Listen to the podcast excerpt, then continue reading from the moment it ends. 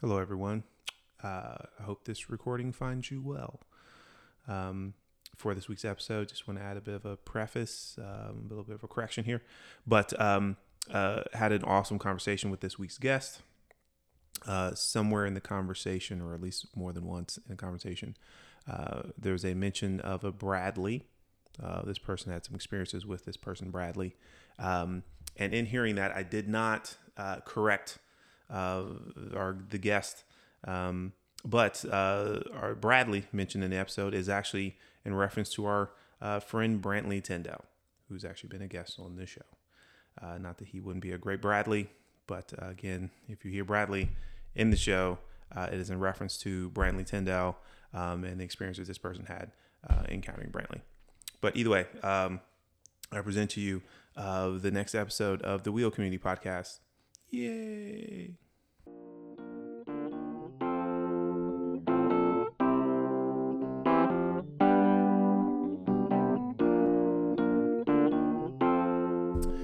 And now it's the official recording. Um, uh, welcome, and who are you? Uh, yeah, thank you for having me on. Um, I am Rebecca Calderone. Okay. Um, do you have a middle name, Rebecca? Yes. Uh, well, I got married two years ago, so it's, it's really Rebecca Stewart Calderone. Okay. Congratulations. Yeah, thank you. Um, okay. Um, how we'll we'll start with you know the, the big question. How did you get started riding? I would say I got started riding uh, through my dad Okay. because uh, as a kid we would go on vacations and take our bikes and then bike on bike trails at the beach, and that kind of got me started into biking.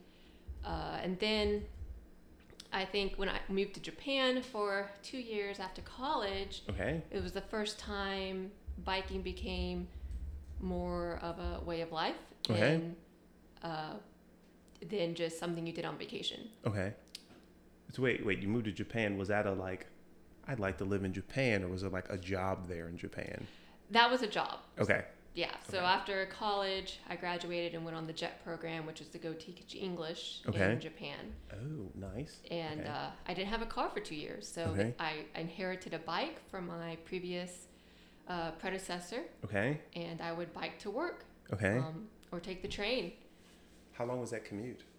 Uh, the bike itself, I think I tried to look it up the other day, Okay. and I couldn't figure out where I used to live, exact like the exact route I took. Okay. But I think it might have been two miles because Oh, okay. when I my bike got stolen toward the end of my time there, I was like, I only have a month left. I'm not gonna buy another bike. I'm just gonna walk to work, and it took me about 45 minutes.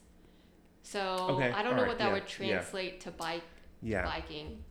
Um. But I remember it also being terrible because biking was so much easier.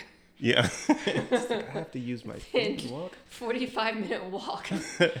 yeah. Um. That's yeah. A a two mile walk. Yeah. That that could be forty five minutes, depending on like how often you got to stop. But uh, yeah. Um. Uh. How was? Do you recall like?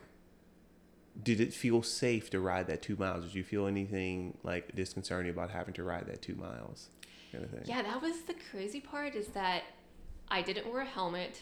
That bike I inherited was this bike with a basket in front. Mm-hmm. Um, and it had a light that would turn that you had to flip a you had to flip a thing on the bike wheel to turn the light on. So as you rode, the bike would light would turn on, and when you stopped biking, the bike would the light would turn off. Oh, so it was it was bike controlled. It wasn't battery controlled. I wonder if that was a full tell. on uh, dynamo or not. Um, you know the dynamo. You heard of a dynamo? No. So, um, and I'm gonna mess this up. Um, but a dynamo um, is normally in the hub of the bike, but as you pedal, as you your wheel moves, it generates like a magnetic force and it generates electricity. Yeah. So it makes me wonder if that's what that was. I don't know if any other thing that would. Uh, I mean, all the other all the bikes had it. Like, Okay.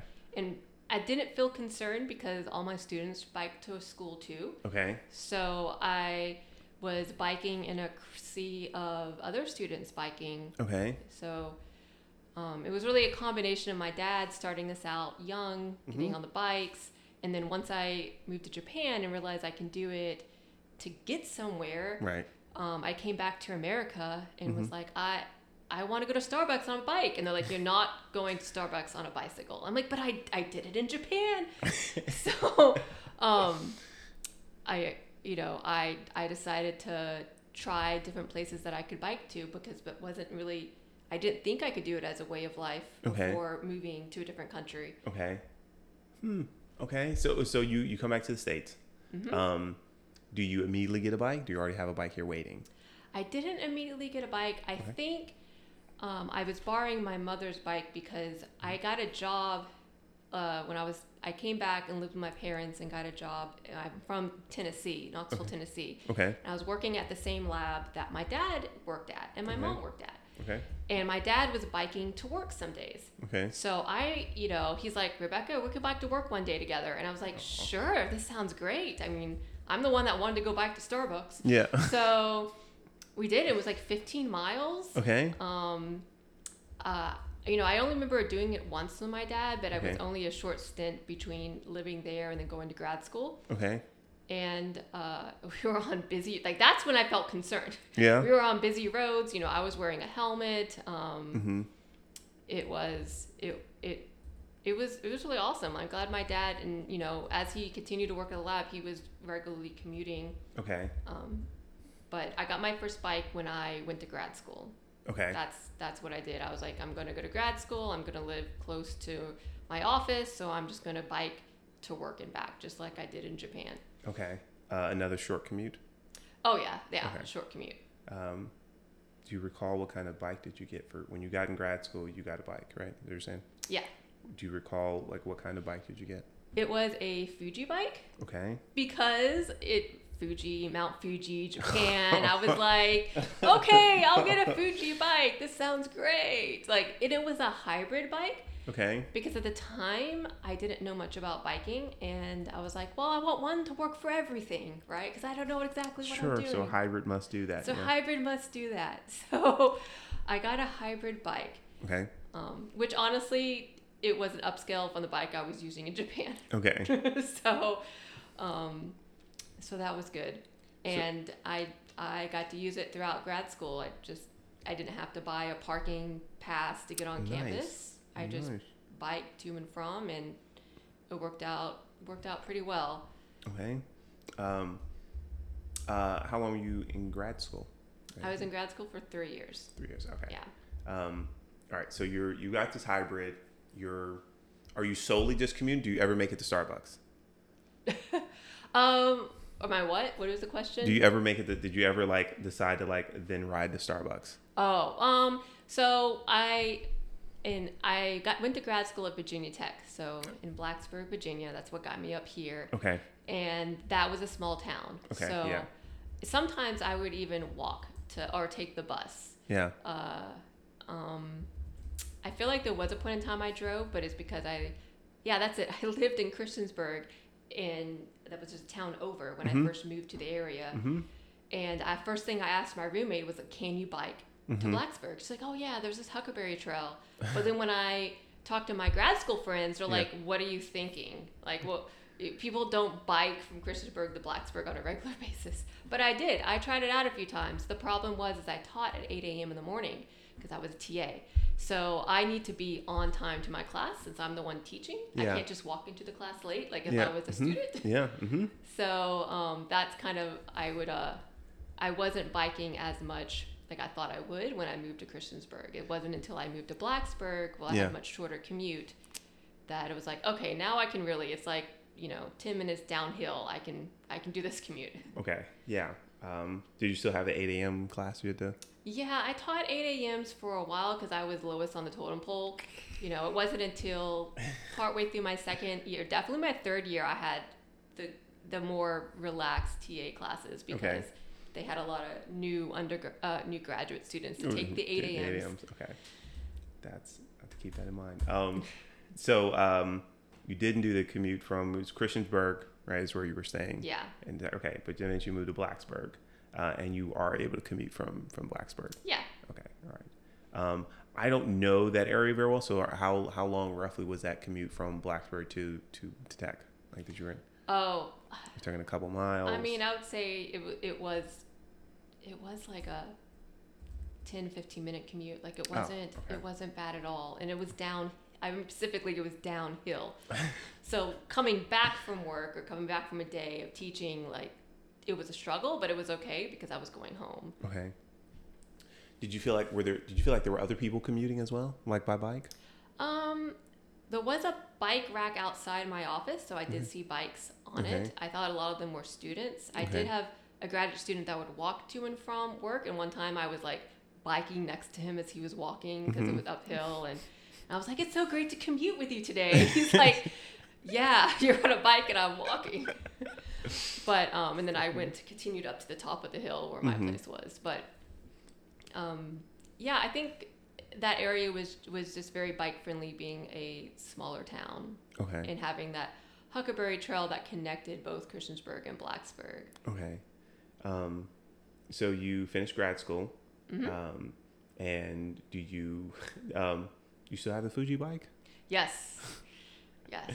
Um, so okay, so um, what happens after grad school with the with the riding? Do you um, did you stay in in um, uh, in Blacksburg for longer? Did you move to Richmond? Like, how'd you what what happened with the biking? Yeah. I, I stayed in Blacksburg for another three years. I Okay. actually was working for the state at the time Okay. at a satellite office in Christiansburg, and I was still using my Fuji bike, and I would bike.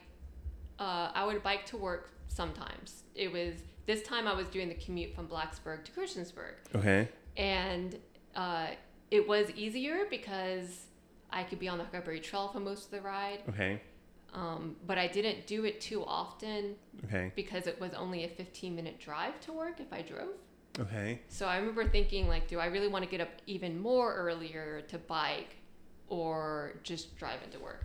But I did have a, my um, coworker uh, would do, sometimes he would drive into work, he would bike into work too. Okay. So we planned one time that he biked into work, I biked into work, and then we did this cool extra valley, um, I think it was Ellett Valley area bike ride afterwards, Oh, nice. which was okay. awesome. Awesome. Um, I think the downside was that because I was commuting, I had either my laptop in my backpack as I was doing this. I had something definitely weighting me down. yeah. So it would have been probably a more pleasant ride on my end if I didn't, didn't have, have, all the yeah, stuff right, the extra me. weight. Yeah. Yeah. Um, yeah, that is uh, that is a that is the thing of like you know doing extra on the commute back from work. Can you drop your stuff off somewhere? Like, because now you've ridden to work with your lunch, you know, with your laptop and lunch pail and you know Mhm. whatever else, and like to do more after, like you have to take all that with you, or can you drop it off securely somewhere, kind of thing. yeah. Um, uh, I've done, I've only done a few commutes to work, and I took a book bag. I, t- I took a nice like, oh man, what is that brand? I can't think. A Timbuk Timbuk a book bag that had stuff in it, Mm-hmm. and um, I think I left my bag in somebody's car. I did one of the rabbi rides on a Thursday night after I commuted. And I think I asked them, "Can I leave my bag in your car while I do the group ride?" And then I, then I put the bag back on and, and rode the rest of the way back home. Either way, um, but that's the thing to think about. If doing more, like you've got to tote all your stuff around, kind of thing. Yeah, yeah. In Jap- in Japan, I mean, it was only a two, like I said, t- maybe two mile bike ride. But I would, I would. It's the only way for me to get to work Mm-hmm. besides walking. So I would bike through typhoons and like have like an umbrella that would literally went inside out. Like I was like, this is like something in a movie. Seriously, Yeah. you're biking with an umbrella in a typhoon and you're soaked. And I had my clothes like double wrapped in a plastic bags in a in my purse backpack like thing Mhm. tote bag. And I get to work and they're like, Rebecca, what are you doing biking through this weather? And I'm like, it's literally the only way I have to get to work right now. Like, I don't have a car, guys. So I would change. And I remember that being really hard. But the thing about typhoons is that the next day, the sky, same thing with hurricanes here. Right. The next day, the sky is so clear. beautiful Yeah. Mm-hmm. that I completely forgot about buying rain gear. Like, Uh, yeah. I was like, oh, I'm gonna buy one of those big. They had these in Japan, these like raincoats and and bike and rain pants, like all this Mhm. setup for Yeah. people that my kids had to get to school in Mhm. the rain. And Yeah. I I never I never bought bought all that stuff because the typhoons would come and go, just be a one day thing. Um, as you mentioned Japan, and we'll, we'll go go back to that. For, did you, um, while you were primarily commuting to work, this this two mile ride, did you do any more rides? Did you try to explore around the area by bike or anything like that? Yeah, I um so I would either commute to work or it was a 20 minute walk. So I don't know how the distance was from my apartment to the train station, but it, it was uphill. That's what I know. it was uphill, so I would bike uphill to the train station, park my bike at the department store, and then I can get on the trains and go places. Okay. And then in my town, I would bike around. Like I would bike to the video store to Mm-hmm. pick up these English videos I could watch. Um, I would bike. Well, the grocery store was at the train station, so when I would go groceries, I'll put it all in my. I'd only buy literally what I could put in, In- my in the basket. and um, bike to and from. Mm-hmm. I think one of the hardest things was like I still have dreams about jitensha is the word for bicycle. Like where is my bicycle? Where is my like it's a thing because it would be in a crowd of bicycles and I had to find which one was mine. And uh, Did you? So you regularly commuted there. Did you feel a? Did you lock your bike up? Did you feel a concern about your bike being stolen ever? So I didn't feel like my bike was stolen, but I thought at first the Japanese were very trusting. I was like, mm-hmm. all these bikes are just parked here willy nilly. There's no locks on them.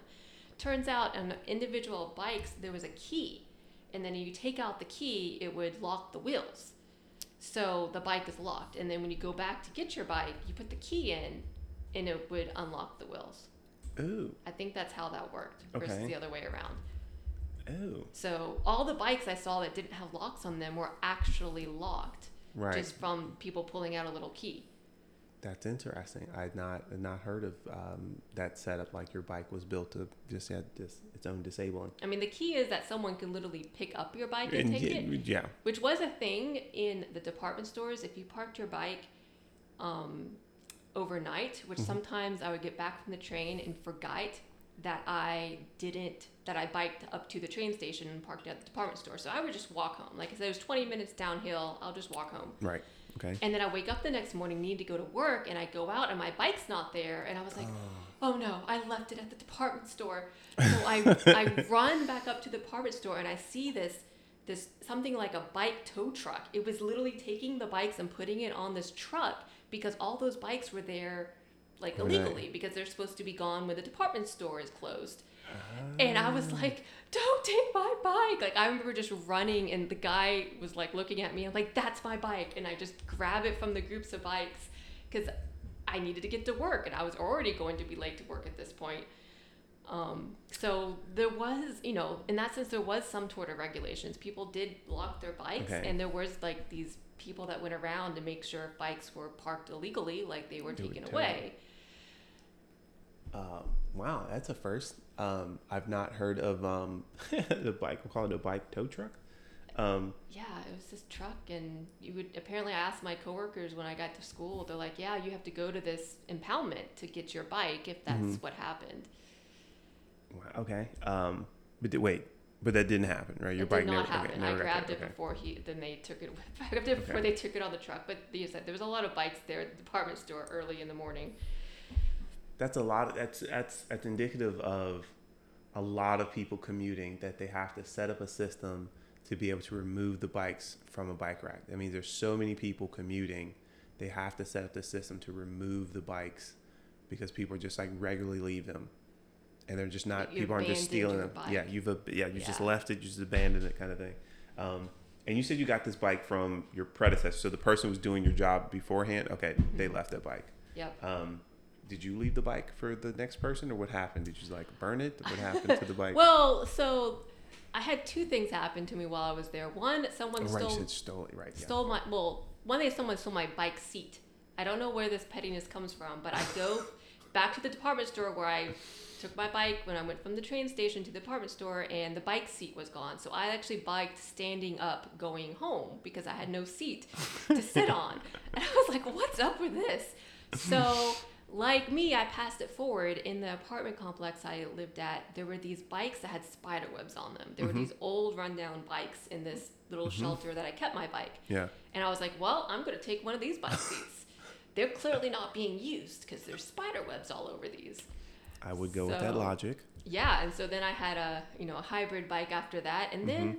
I you think I remember the moment that my bike got stolen, but I I don't. I just remember it not like I think it I think it got stolen at my apartment complex. Okay. Or when I say stolen, taken. Like I don't know. There was other abandoned bikes where I parked my bike, and I- was and those abandoned bikes were in way worse shape. Like they didn't actually work. Okay. So I couldn't Okay. use those for my Okay. So you commute. do your thing. Okay. Um, and I was like, well, okay. Well, I only have like a month left, or maybe it was two two weeks. I don't know. I was really close to the end Okay. That it I wasn't, it wasn't worth. so I didn't have anything to pass on. But um, the person they had to take over the position when Mm-hmm. I left was someone already established in Japan, so Okay. they hadn't moved to the country. Okay. They were already. So okay, were they already- didn't. Yeah, Okay. All right. Um, I'm sorry your bike got stolen. I know. despite that situation. um, but you do you come back to the states. Um, you uh, ride with your, your your mom and your dad. Uh, the one time, or you work with your mom and your dad. You commute with him. Yes. The one time to work to the lab that y'all are both working at, which is odd and fantastic that y'all were all working at the same place. Um, then uh, Virginia Tech grad school, um, hybrid Fuji bike. Mm-hmm. Um, and then uh, that puts us back where we're at. You're commuting um, a bit from Blacksburg um, to the school, and then you finish grad school and you stay there for three years, Mm-hmm. Yeah. um, and you still commute. Yeah. Still commute. And during this time, my dad was getting more and more into biking. Okay. So he actually started doing Bike Virginia Okay. before I even moved to Virginia. Okay. So uh, when he started doing that, and Mhm. I had moved to Virginia, he Mhm. was like, "Hey, do you want to come and do this for the weekends? I'm going to be up here." Okay. So uh, that's when I would. That's when I really put my Fuji bike to the test. Okay. It was like, okay, I'm. I've been biking what, like maybe ten miles to work once in a while, and Okay. then suddenly I'm like, I'm gonna go bike 60 miles with my dad this weekend. You know. um, So wait, you did okay? You did like a one day bike Virginia, or did you like full on do the whole? oh, I've actually never done the whole thing. Okay. Okay. I've only done the weekends with my dad, Okay. and he stays for the whole week. But Yeah. I, since it's so usually in a closer area, since I'm in Virginia, Mhm. I could do it just for the weekends. Okay. Okay. Um, and had you done that kind of? You hadn't done that distance before. You'd just been like kind of commuting, cycling prior to Yeah. that. Okay. Um, so how was that? Do you recall that first time doing that first big ride with with your dad? Oh yeah, I remember. Well, I feel like every time I do a ride with my dad, it's very memorable because the one we did was in when in Bike Virginia was in Blacksburg. Well, I guess they must have been in that area, Okay. and it was in Floyd area, and uh, he would bike up the hills and then be like, take out his camera and take pictures of me as I'm backing up the hill, and he's like, I know, it's, you know, you're gonna make it up here, you know. I remember it being so hilly, and Mm-hmm. um, I remember everyone being in a sea of. I guess that's what I realized the first thing about biking clothing, like a sea of spandex, you know. and I had, I had still my running clothes, like I. Oh right. I still I didn't have bike gloves. Mm-hmm. I had just running clothes on, Okay. And um, So, okay. All right. Wait. Okay. So just plain running clothes. You're not clipped in. not clipped in. No, you got a helmet. shoes. You got a helmet On. I had a helmet You at got least. a helmet. I, had, I didn't. So I started wearing helmets maybe in high school. I mean, welcome to the '80s where Okay. people didn't wear helmets. Yeah. So Okay. um, after that, it, oh, and I didn't wear a helmet in Japan. Okay. Why no one wore helmets that I Okay, saw? I was going to ask a question. Okay. Um, I suppose that would influence you a bit more. Like if you saw no one else wore helmets, then I could see how the the thought of wearing a helmet would would slide a bit more. Like, oh, no one else is wearing. A, no one's going to ridicule me about not wearing a helmet, kind of thing. Yeah. Um, but uh, helmets are safe. Yeah, they are, and you know this was oh so long ago, so I assume now they're all wearing helmets in Mm-hmm. Japan.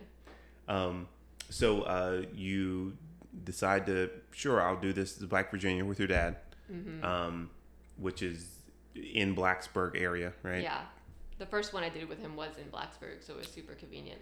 Did you? Was it just a one day, or was it the weekend, the whole weekend that you did with him? It was the weekend. I did a Saturday. The Saturday one was the 60, 50 mile one I did, and then I think Sunday was a shorter one we did Okay. together. Um, how'd you feel after doing a fifty or sixty mile ride in like a hilly area? Did you think like this is awesome? I can't wait to do more, or just were did you find you were prepared? Did you find that all your commuting had prepared you for this thing? Um, I felt like this is exhausting. Like it was tiring, and like I could run better than I could bike. So, Okay. um, and I, I guess what I realize now and I didn't realize is what you're wearing and it's the bike you're using and the clip on. Like there's a lot of stuff I could have used to my advantage that I did not. Mm-hmm. Um, and that probably my dad had to his advantage because he was he was on a you know he was training for stuff like this. Okay. Okay. Uh, did he? Hey, you should get like clipped in. You should get like bike shorts and a. jer- Did he pass like anything of like maybe you should get a nicer bike before you do? Like, did he say into that? He was just like, nope, come do it with what you got. Yeah, it was more like come do it with what you got. I would I eventually inherited the, some of the bike jerseys from so the bike jerseys I have are all from Bike Virginia. Okay. because That's that's what I would get from my mom. Mm-hmm. And I think it was the there's no need to invest it because Rebecca's here for one day. Mm-hmm. Like, I guess if I was like I'm gonna do do it for a week, it would be I like see, okay, yeah, now we yeah. got to get you on the stuff. But since it was a one day off thing, um, Yeah. it was just like, yeah, come out and do this. I still, if it was a weekend, if somehow I was inviting someone to join me for some big rides on a weekend and they hadn't, I think I would still get them bike shorts. Maybe not all the rest of it, but I think at the least I would find them bike shorts that fit. That way they weren't just like really mad at me afterwards. Um, but you survived. It was difficult and hilly. Um, and I suppose did your dad get good video of you climbing the hills? Pictures, pictures of his climb, Pictures, of me climbing the hills after he's made it to the top. Yes, but the cool part was what I realized was the food they had there, like Mm-hmm. the break stuff. Like you don't do that during running events. You don't get to take a break and like eat. So that was something cool that biking events offered. Than like I was used to running half marathons Okay. and Okay. and things like that. So I was like, wow, you could like stop and eat and then Yeah. get back on the bike. Okay. Yeah, you can enjoy the rest stops. Yeah. Um, uh, so okay, so also case you weren't. You had some level of fitness. If you were running to some degree, you Yeah. had some level of fitness, so that that that helps greatly. That's true. If anything, I was training. It was just the running was Okay. my training. well, that will help immensely with being prepared for the biking. Uh, it won't quite train you for running, uh, biking up hills, but it, it makes it s- slightly easier.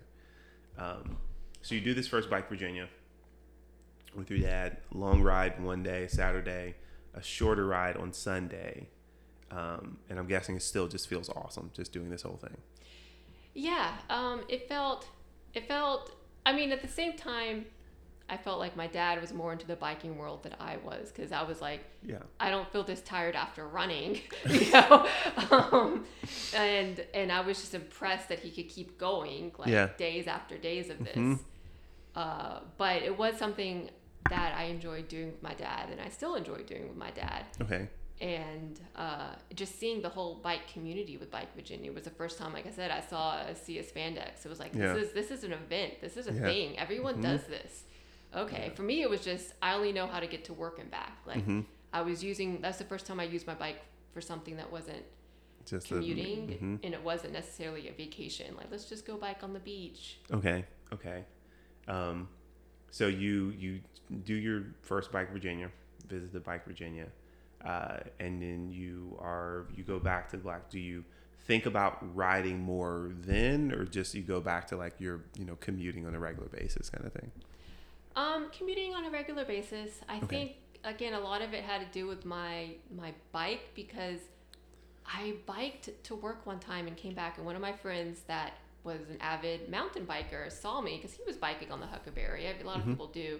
He goes, "You look miserable," and I was like, "What?" He's like, "Yeah, you look miserable." It's because I had a backpack with my clothes, my food, and probably a laptop with me. I- Yeah. and then I was on this hybrid bike and in wearing running clothes. Mm-hmm. So yeah, I looking back, I'm like, I probably do look miserable. like, um, but I just really didn't want to drive. That was my main motivator. Like I, I didn't realize how much I really enjoyed biking until it was kind of taken away from me in Japan, where Okay. you had to like drive to get to places Mm-hmm. and I really didn't want to. I was like, I, I really want to bike. I enjoy I enjoy this type of transportation. Mm-hmm. Um, despite it being hybrid with loaded down with extra stuff. Yeah, that was the thing. It's like I really just don't like to drive. I doesn't mean I like to bike. I just really don't like to drive. so um, that was that was it. It really was coming to Richmond. I feel like that was the turning point of, Okay. of finding that biking can be more than just commuting. When did you make it to Richmond? Uh, 2015, Okay. I moved uh, from Ooh. Blacksburg to to Richmond Uh, were you here? Oh my God, I can't with remember. the uh, the big uh, event. Right. Yeah, the UCI race. Yeah, Yes. you were okay. I you were was here, but I wasn't here because I had moved to Richmond and everyone was talking about this big bike race. Yeah. And but I had just moved and left a lot of my friends and my boyfriend at the time in Mm-hmm. Blacksburg. Yeah. And so I actually was in Blacksburg that weekend. Ah.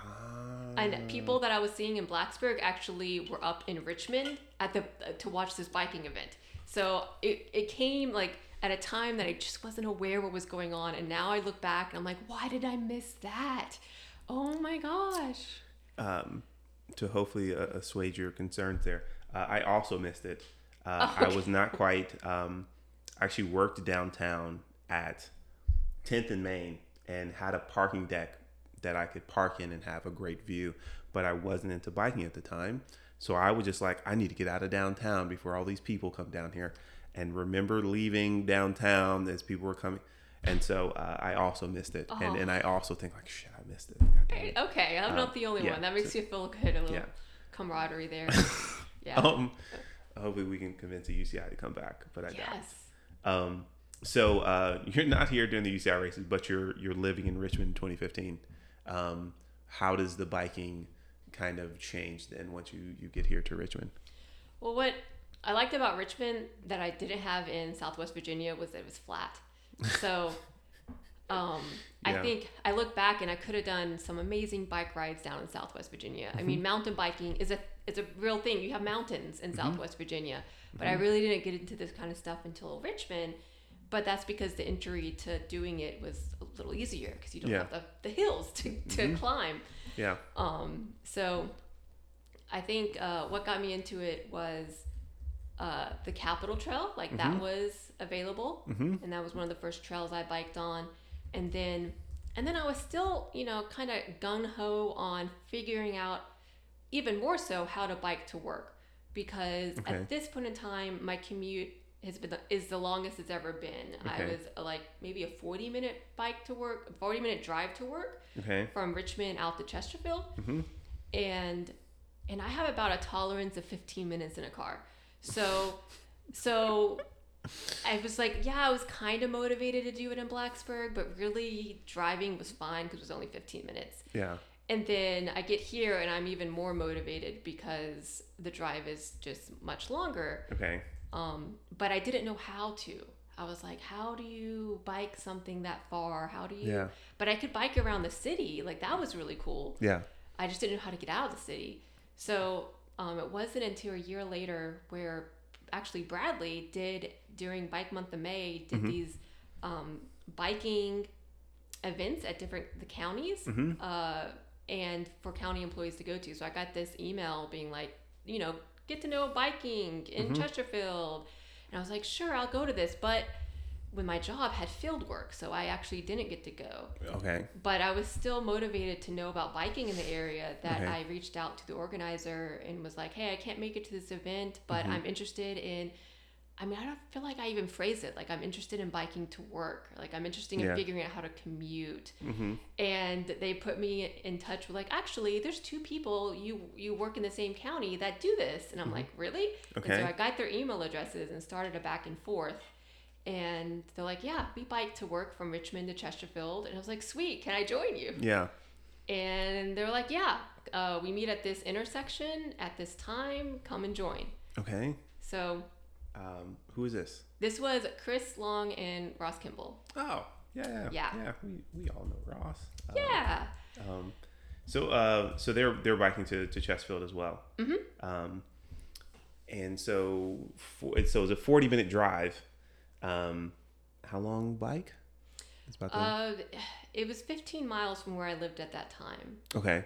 Okay. So the the really cool thing is that like there was no judgment with them. Like I showed up Mm-hmm. again in running clothes with my Fuji hybrid bike Okay. and I was at least wearing a helmet um, and tennis shoes. Okay. And they're all decked out in their running clothes, right? Like, and their Right, biking like- clothes. yeah, yeah.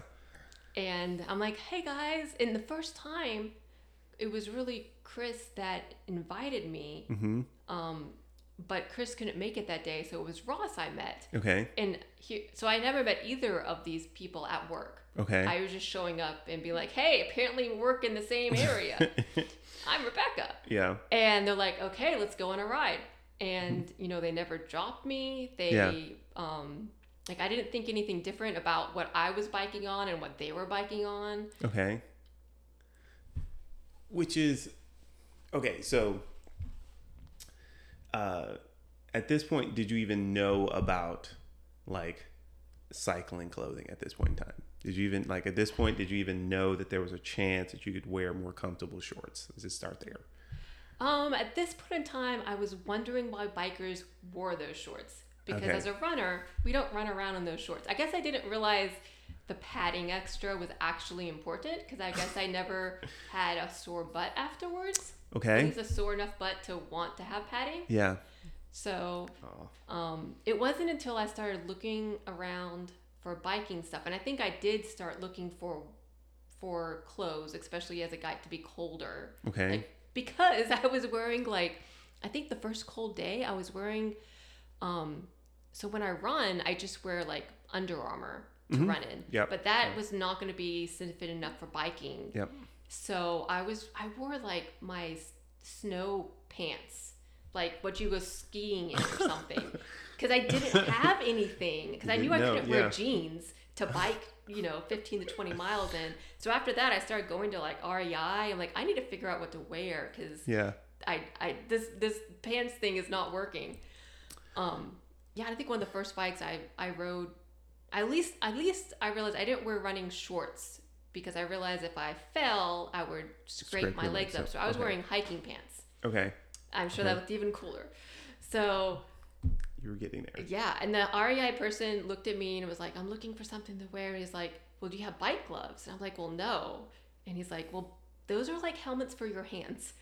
And I, I still use that phrase, helmets for your hands. I'm like, you're right. I'm gonna buy some bike gloves. That's like the first biking thing I bought besides a helmet Okay. was bike gloves. And now if I see someone biking without bike gloves, I'm like, those are helmets for your hands. like wear bike gloves. Um, helmets for your hands. Thank you.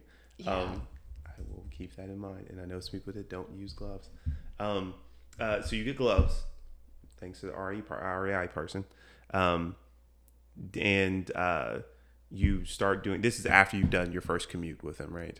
At some point, Um, you've done several commutes by this. solo commute. So but I started in 2016 Okay. and I did like 10. Okay. And I started around September time because I remember going into the winter. I guess Mm-hmm. that was the part of like when I started winter commuting. Mm-hmm. You know, my feet were turned numb, and I'm like, "That's cool. I don't have to feel anything. it makes life easier."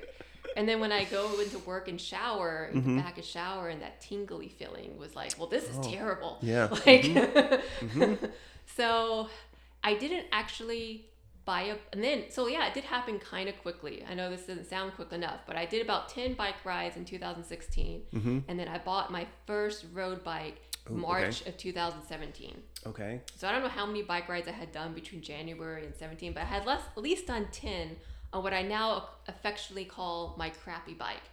I did 10 bike rides on that thing. Okay. I look back and I did so much biking on that bike. yeah. You know, I biked to the lab with my dad. I biked Bike Virginia. I had done these commutes, which Mm-hmm. at that time I did only one or two commutes that was 15 miles each way. Yeah. But then I had already signed a lease on a place that was five miles outside of Carytown. Okay. So I got hooked on biking to work, Yeah. but now I biked an extra five miles. Uh, right. So now it was yeah. 20 miles to to work instead Okay. of 15, which if I knew Chris and Ross when I had moved to Richmond, I would have been like on it, you know, like Mm-hmm. Yeah. yeah, because I lived closer to them. Yeah. Mm-hmm. But So- but I didn't. So I was like, okay, I'll just bike five miles and then meet you guys at 6:30 in the morning, and then we'll go. Did that even? I guess you were already commuting early. You were you'd already been doing early morning commutes um, in Blacksburg.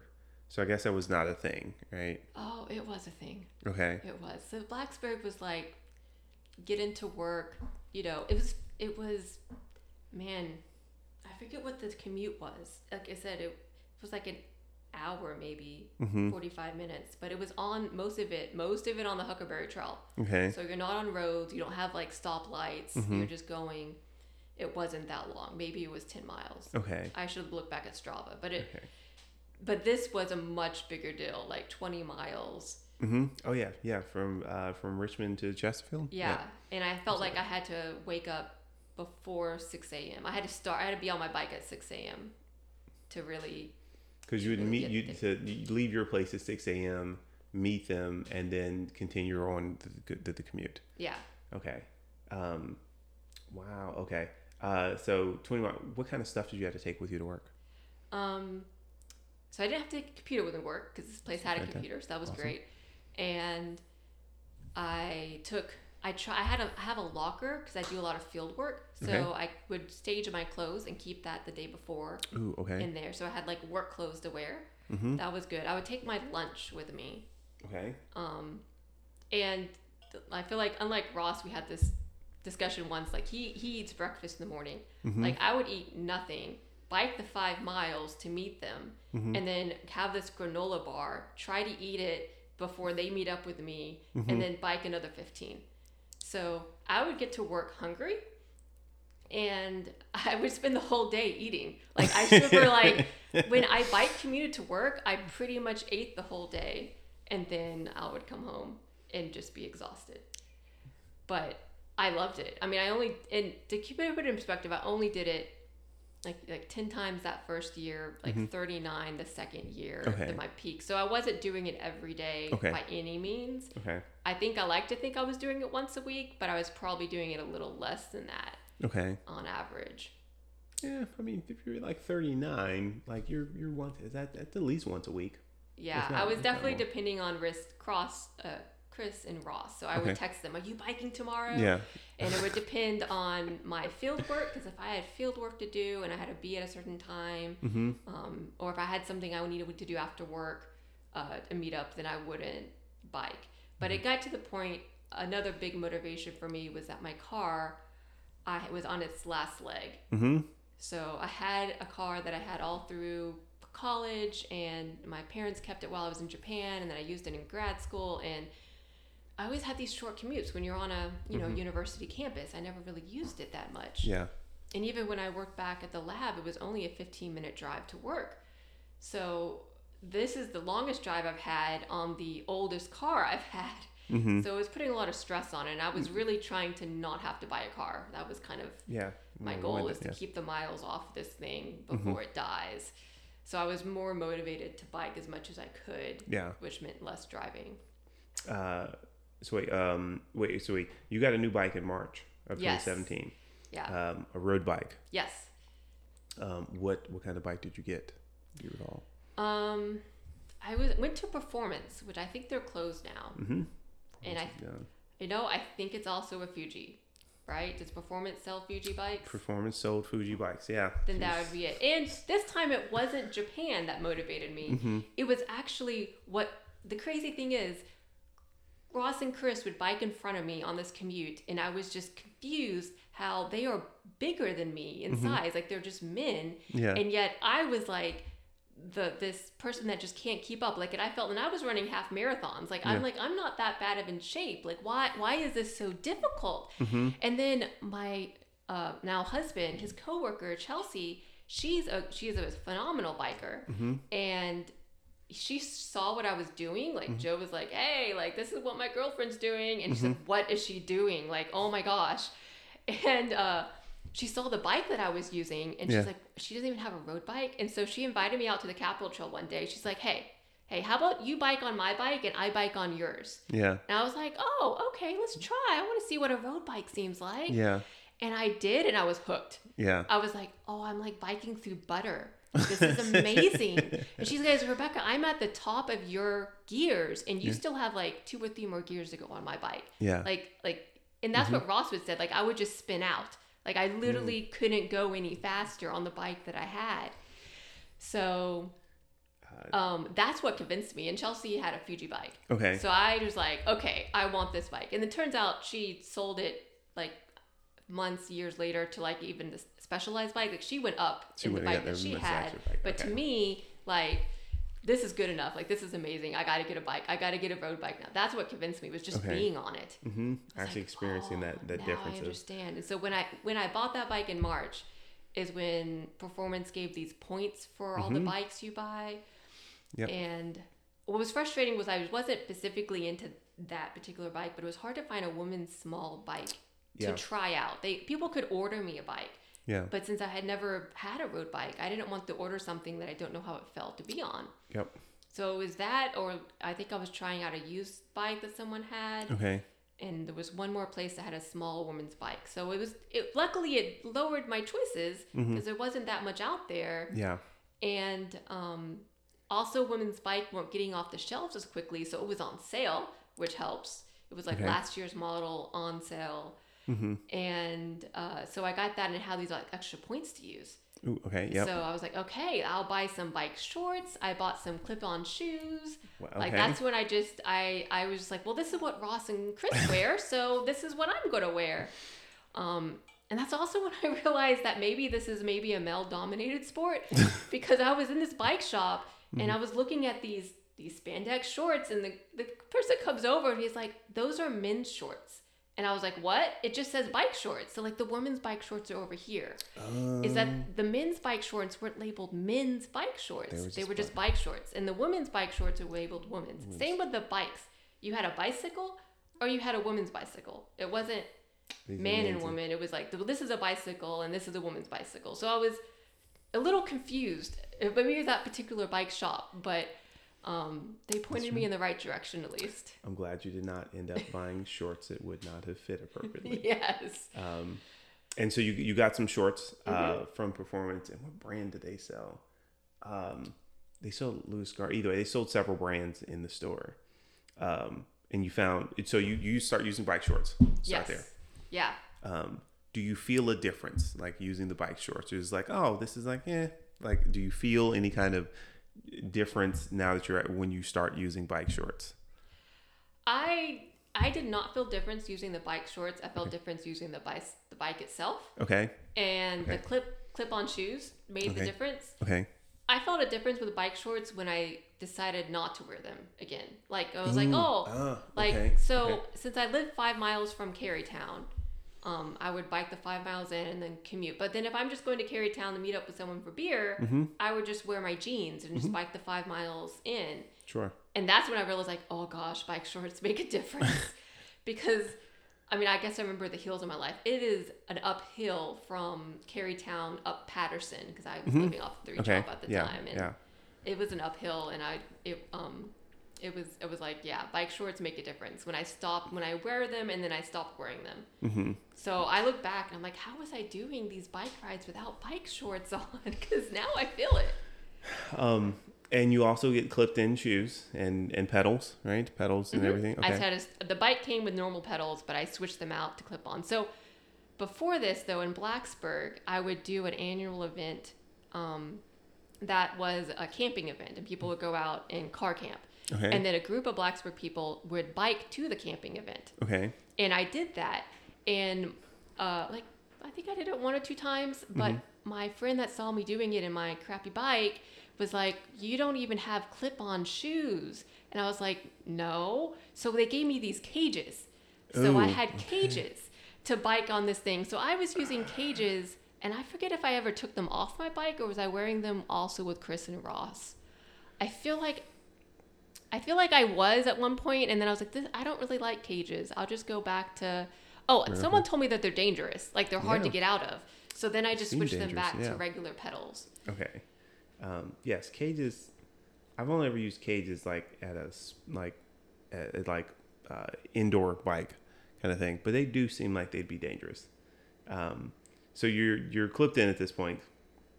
Um, do you find like do you notice it like that's more efficient? Do you do you find like you're going up the hills faster? Did like you know, do you tip over? Do you fall over? Do you Yeah. So my first in ride, Mm-hmm. was amazing. Like my roommate told me maybe you should practice before you go on your bike ride. And I was like, oh, like I practice a little. It's fine. It's good. I mean, Ross and Chris wears these all the time. and so I go on my first bike ride and it was amazing going into work. Like I felt like I was a car. Like, Yeah. you mm-hmm. know, I could keep up with them. Mm-hmm. I did not, I wouldn't say I didn't get out of breath, but I just remember feeling I had more energy. Like I could, mm-hmm. I could do, I couldn't necessarily, I didn't feel like I was necessarily going faster. I just feeling I was exerting less energy to do the same thing I was doing. And that was amazing.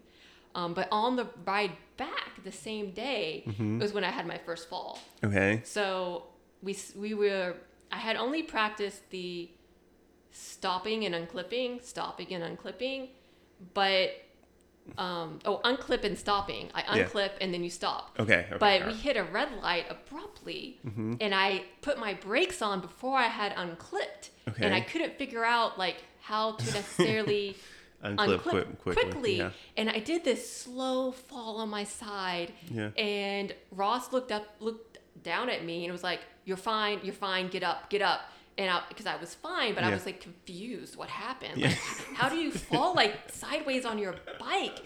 And there was, you know, a line of cars behind us, and luckily the right when we were first in line of those cars, because Yeah. I said we abruptly stopped at Yeah. that red light. And I was like, "You're fine, you're fine." And I was like, "Okay, okay." And I just got up and played, got on, and just went. Yeah. Like I didn't even clip back in. Like I was just, I gotta go, um, because it, it turned red, it turned green. Mm-hmm. And that's when I realized I probably should have practiced a bit more before because I hadn't practiced the stop and unclip method. I only practiced the unclip and stop method. Mm-hmm. Yeah, yeah, um, yeah. Practicing, I advise everyone to practice unclipping as much as you can before you do a ride, kind of thing. Um, so yeah, and I imagine it would have been you'd been more efficient, more efficient doing the ride because you're clipped in, you're on a nice road bike. So so you got did you get the nice road bike and the cycling shoes at the same time?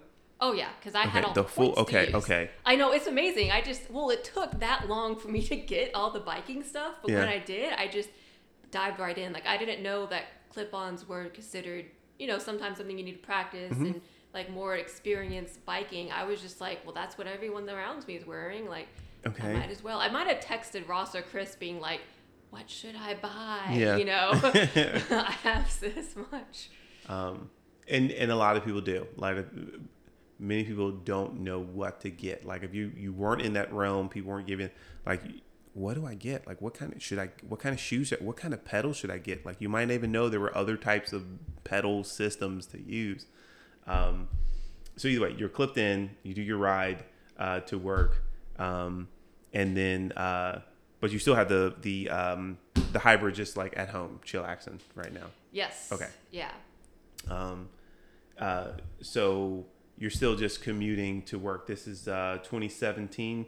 You're Mm-hmm. commuting now, um, mostly fully kitted in now. Like you got like a full cycling kit and kind of thing, Yeah, I had I had shorts and I had one of my bike Virginia jerseys. right? Because you already had jerseys, right? Okay. Yeah. Um, were you actually using the back pockets? Um, I had so I had a backpack on me at all times. Okay. Okay. So and I put a little reflecting thing on the backpack because I still, I mean, I feel like I staged a lot of it at work, but I still took stuff to work. okay. Um, Ross had a better system where he had like not panniers, but like bags on his bike to use. Uh, okay. Um, I was actually the only one that was wearing a backpack. um, again, no judgment. It was yeah. great. Yeah. Um, and I, I, I guess I carried my phone, my wallet. See, I also didn't have a, I still don't really have a smart um, bike, so I have my phone with Strava on it. Ah. okay. Okay. So you okay? I I was see, using yeah. that. So no no no bike computer. Okay. Um, and I guess you had your phone like mounted to your handlebars, or did you were you just No, like in your just in in your in your back? Wow. Okay. Yeah, I kind of used Ross and Chris to tell me how fast I was going. Um, I'm sure that they would have given you that information. Um, so um, you're commuting to work. This is uh, 2017, um, and uh, at what point do you start doing the yawn at dawn? so I started doing the yawn at dawn um, much later. Yeah. Probably uh, 18, 2018, 2019. Okay. Because I would bike and I would bike the five miles to meet up with them, and I knew if I was late to meeting them up, if Mm-hmm. a big crowd of people come around where the VMFA is, like a swarm of bikers, Mm-hmm. Yeah. and I would. I didn't know it was this Friday six thirty the six thirty thing. Yeah. All I know was like there's a swarm of bikers, so I must be late because I never see the swarm of bikers Ah, okay. if I am on time. okay. So uh, I, I knew Yana Dawn before I even knew it was Yana Dawn. And I thought it was really cool. I'm like, cool, I'm not the only one up this early biking. Like, Yeah. this can't be too ridiculous if all these other people are up early biking. Um, and I, then I started once um, I moved. So I was living in Carytown, and then I moved five miles out of Carytown. And then Okay. I moved over over the bridge, essentially, to Bon Air area Oh, okay. Yeah. Okay. and um, I was still bike commuting, but it was more difficult because now instead of five miles before meeting Ross, uh, I was uh, more like seven or eight miles before meeting Ross because I had a bike. Uh, what's that trail? The James River Trail, like the bike the Wait, the like Riverside. Riverside Drive. I would Okay. bike Riverside Drive to meet Okay. up with him. Where was where was the meet spot then, roughly? It was like at Broad Rock. Um, it was where that bicycle. It's not Outpost, but the other Coakley. bicycle on Forest Hill. Co- Coakley. Yes. Okay. Yeah. Okay. All right. Yeah. Because they had they'd have to come across the bridge. Yep. have to come across the bridge one way. That okay, you meet at Coakley, and then what Broad Rock down to to Iron to, Bridge. to Iron Bridge. Okay. Yeah. Um, okay. Um, uh, right, because you've got a longer. Okay, I see what you're. I see where you're going. There. Okay. Yeah, so that made it. I mean, I had to leave at like five fifty. Like I had to leave even earlier, a little earlier before then. And there were times that my husband worked in Richmond, so he would let me sleep in a little bit sometimes, and then he would drive to Richmond with my car and myself, and then I would meet Ross before we hit over the bridge, and then bike with him there. Okay. Um, and then sometimes I would just leave from our apartment. Um, so that point in time, I never saw Yana Dawn because I was not going Right past that, that. Yeah. right past it. And before that, but even before I got the road bike, we were actually biking with Rachel for a bit when she worked for Chesterfield. She's a, a a racer, like uh, she was- Wilson. Rachel Wilson. Rachel, I don't should know her last name. She's a she races. Yeah. She was, okay. I think I know She was really good. Yeah. like I, I would just try so hard to keep up with her in my little like bike that now looking back like i wish i got to bike with her on my actual road With the bike nice road bike. Yeah. um because it was it was so cool biking with her but someone you could just tell she was so experienced she was like the and chris got that way too when he got on the biking teams like your bike and your body become like this one Mm-hmm. movement that i was just so enthralled with i was like how how does she do this so Um, we were so then but so rachel left the county and then chris left the county so it was just ross and i mm-hmm. And um, then i had moved out of the area to bon air Mm-hmm. so i had a bit longer of a commute and that's when i started using the bus system a little bit Okay. i can cut off that seven miles if i just took the bus Okay. and I, the problem is i think i still had to wake up at the same time it didn't really Okay. save me on the time it just saved me on the effort Yeah.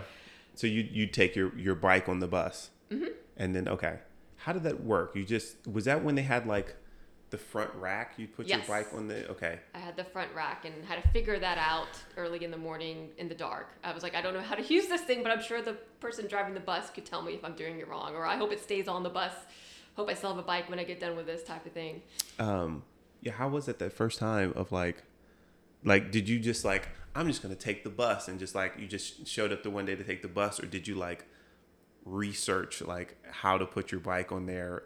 Like which was it? You like just winged it one day, or like you looked into it to make sure like this would work and like the time worked. Um, I'm I'm kind of similar to what I've been doing most of my stuff. I just winged it. I figured, like I yeah. yeah. I was like, well, this bus leaves at this time and it drops me off here at that time. So as long as I have the money, which Mm-hmm. also was a thing, like I don't usually have coins around, uh, I could uh, I could do it. And Okay. I remember like, like holding up the bus because the bus has to make certain times, but I Yeah. might have been holding up because I was trying to figure out how to How to put this thing on. And yeah. maybe if I tried the bus route system when it wasn't dark in the morning, I could have got a little better at doing that. But I, I didn't. I was like, okay, this is this looks like this is how it works. I yeah. Okay. And that helped me out a lot during the winters because I felt like winters were the hardest to commute. Yeah. Um, Yeah, I mean, you know, uncomfortable temperatures kind of thing. Was there was there a temperature at some point you were like, "Yep, I'm not going to commute in this temperature," or was it just, you know, if Ross was riding, you were just going to go? That was pretty much it. I really relied on Ross and Chris. If Ross wasn't riding, Chris wasn't riding, then I would. If they are, then it's like, okay, one time we biked into work and I get into work mm-hmm. and my supervisor was like, why did you bike in today? And I was like, because they biked in today. What do you mean? She's like, did you not know about the vortex that's coming this after this evening? And I was like, what vortex? Some Arctic vortex is coming? She's like, did you not look at the weather? And I was like, um, well, they bike to work, so I'm sure it's fine. So like the whole day, I got, I heard all about the weather that was Yeah. going to get colder and colder as the day went on. Um, how did I guess was it was it manageable on your way back? I guess it was it had to be manageable then. Yeah, it was Okay. manageable. I realized that um, biking in the summer was hard because it was so hot. Like there was a day Mm-hmm. we biked like in 100 degrees, and maybe it was 100 degrees because the heat Oh, but- yeah. from the roads would come up. But I got to the point that I stopped like slathering myself in sunscreen. Like I was just like putting on sunscreen because then you sweat it off like so quickly. Um, so I just wore long sleeves. I just started wearing long sleeves and Mm-hmm. then just pour water on myself and just have it evaporate as I bike. Um, and that usually worked when I showed up. One of the things I loved doing when I was biking in the city or biking through the city was meet up with a friend for ice cream or a restaurant after happy hour afterwards. And she was, I would, we, she would bike, but she worked and lived in the city. Okay. So she didn't. She just small- yeah, wore her ride. work clothes. Um, but I always came in with with stuff, and I was like, she's like, why are you wearing long sleeves? It's like ninety something degrees outside. I was like, I'm just so tired of wearing sunscreen. And she's like, oh my gosh, you're biking so much that you're tired of wearing sunscreen. I was like, yeah, yeah. Mm-hmm. I just I, I just don't want to wear sunscreen anymore, so I'm just gonna protect myself with long sleeves. That's practical. Saves money eventually.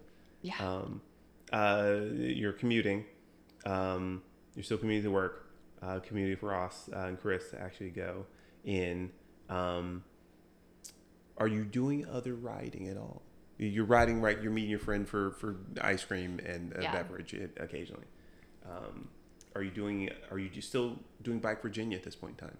I was doing Bike Virginia every year with my Okay. dad for the weekend. Okay. and uh, it was it was get significantly easier once I got that road bike Okay. because I did come up to Richmond when I was still living in Blacksburg for a bike Virginia, and we did this thing at Pocahontas State Park, and he we did 60 miles, you know, with zero training, and around 50 or so, maybe 40, like my dad was like, why, why are you slowing down? And I'm like, I don't know because I've never biked 60 miles before. like, I'm tired. He's like, because he actually trains for this, right? Yeah. I'm mm-hmm. like, I'm slowing down because I'm tired. so, but then I got that road bike and mm-hmm. I, you know, it's, it was a game changer. Like, Yeah. it's not that I felt like I was faster. It's Yeah. just that I wasn't having this like hit by a wall Mm-hmm. feeling that I would mm-hmm. constantly get doing these one-off 60 mile bike Yeah. rides. Um, yeah, it's easier. You're not you're not using as much energy to, to do the ride, so you could potentially ride longer. Yeah. Right? Get to your destination not as wiped out. Um, uh, so, did you ride to the grocery store? Did you ever commute to the grocery store? I when I when I lived in Carytown, mm-hmm. um, those are days I would have like weekend no driving days where I would just walk to the grocery store or Okay. walk to different places or bike to different places. Um, but I know I was kind of jealous that Ross started doing that. He would do like these pickups with Mhm. his bicycle, but I was in a situation where it's, it's not not possible.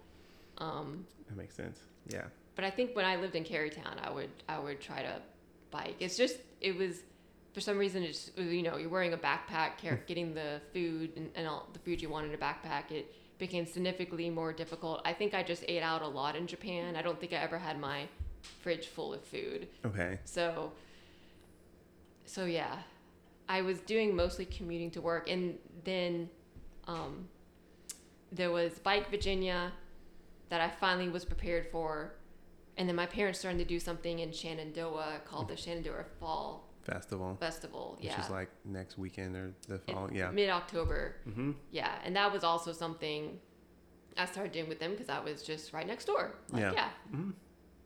Um, And that's that's a one day event, right? It's a one day one day ride. It's a weekend ride. Oh, it's yeah, a week. so okay. Saturday and okay. Sunday. Okay. Um, how was that? Did you did you find how was that? Because that's also sounds like anything Shenandoah sounds like there's mountains and or lots of climbing. Yes, yes, there was a lot of that. Okay. Um, I think I'm not sure when they started doing that. I don't remember doing it on my uh, old bike, Okay. But I do remember it being just as hilly as the stuff we were doing back in Floyd when I did that bike Virginia. So um, it was okay because it was just a weekend, and I usually uh, did so- a shorter ride with my mom or a longer ride with my dad. So it wasn't as bike Virginia just felt more intense. Um, and maybe the sheer amount of people also made the difference. There's just more people that do bike Virginia. Uh, yeah, yeah. There's a crap. Well, there have been a crap ton of people doing Bike Virginia. Yeah. Um, because I think this is the. They didn't do one 2020, no 2021, and they're doing a. I guess in a, I don't know if it's an abbreviated Bike Virginia, this month or or last month. Mm. They finally brought it back. Um, I think they canceled it this year. Well, so there was one that, that that's, that's what I'm saying. Like I think they did one in um, like not the same time. Like so, thought it was like August or September. Maybe uh, either way, maybe they did close it.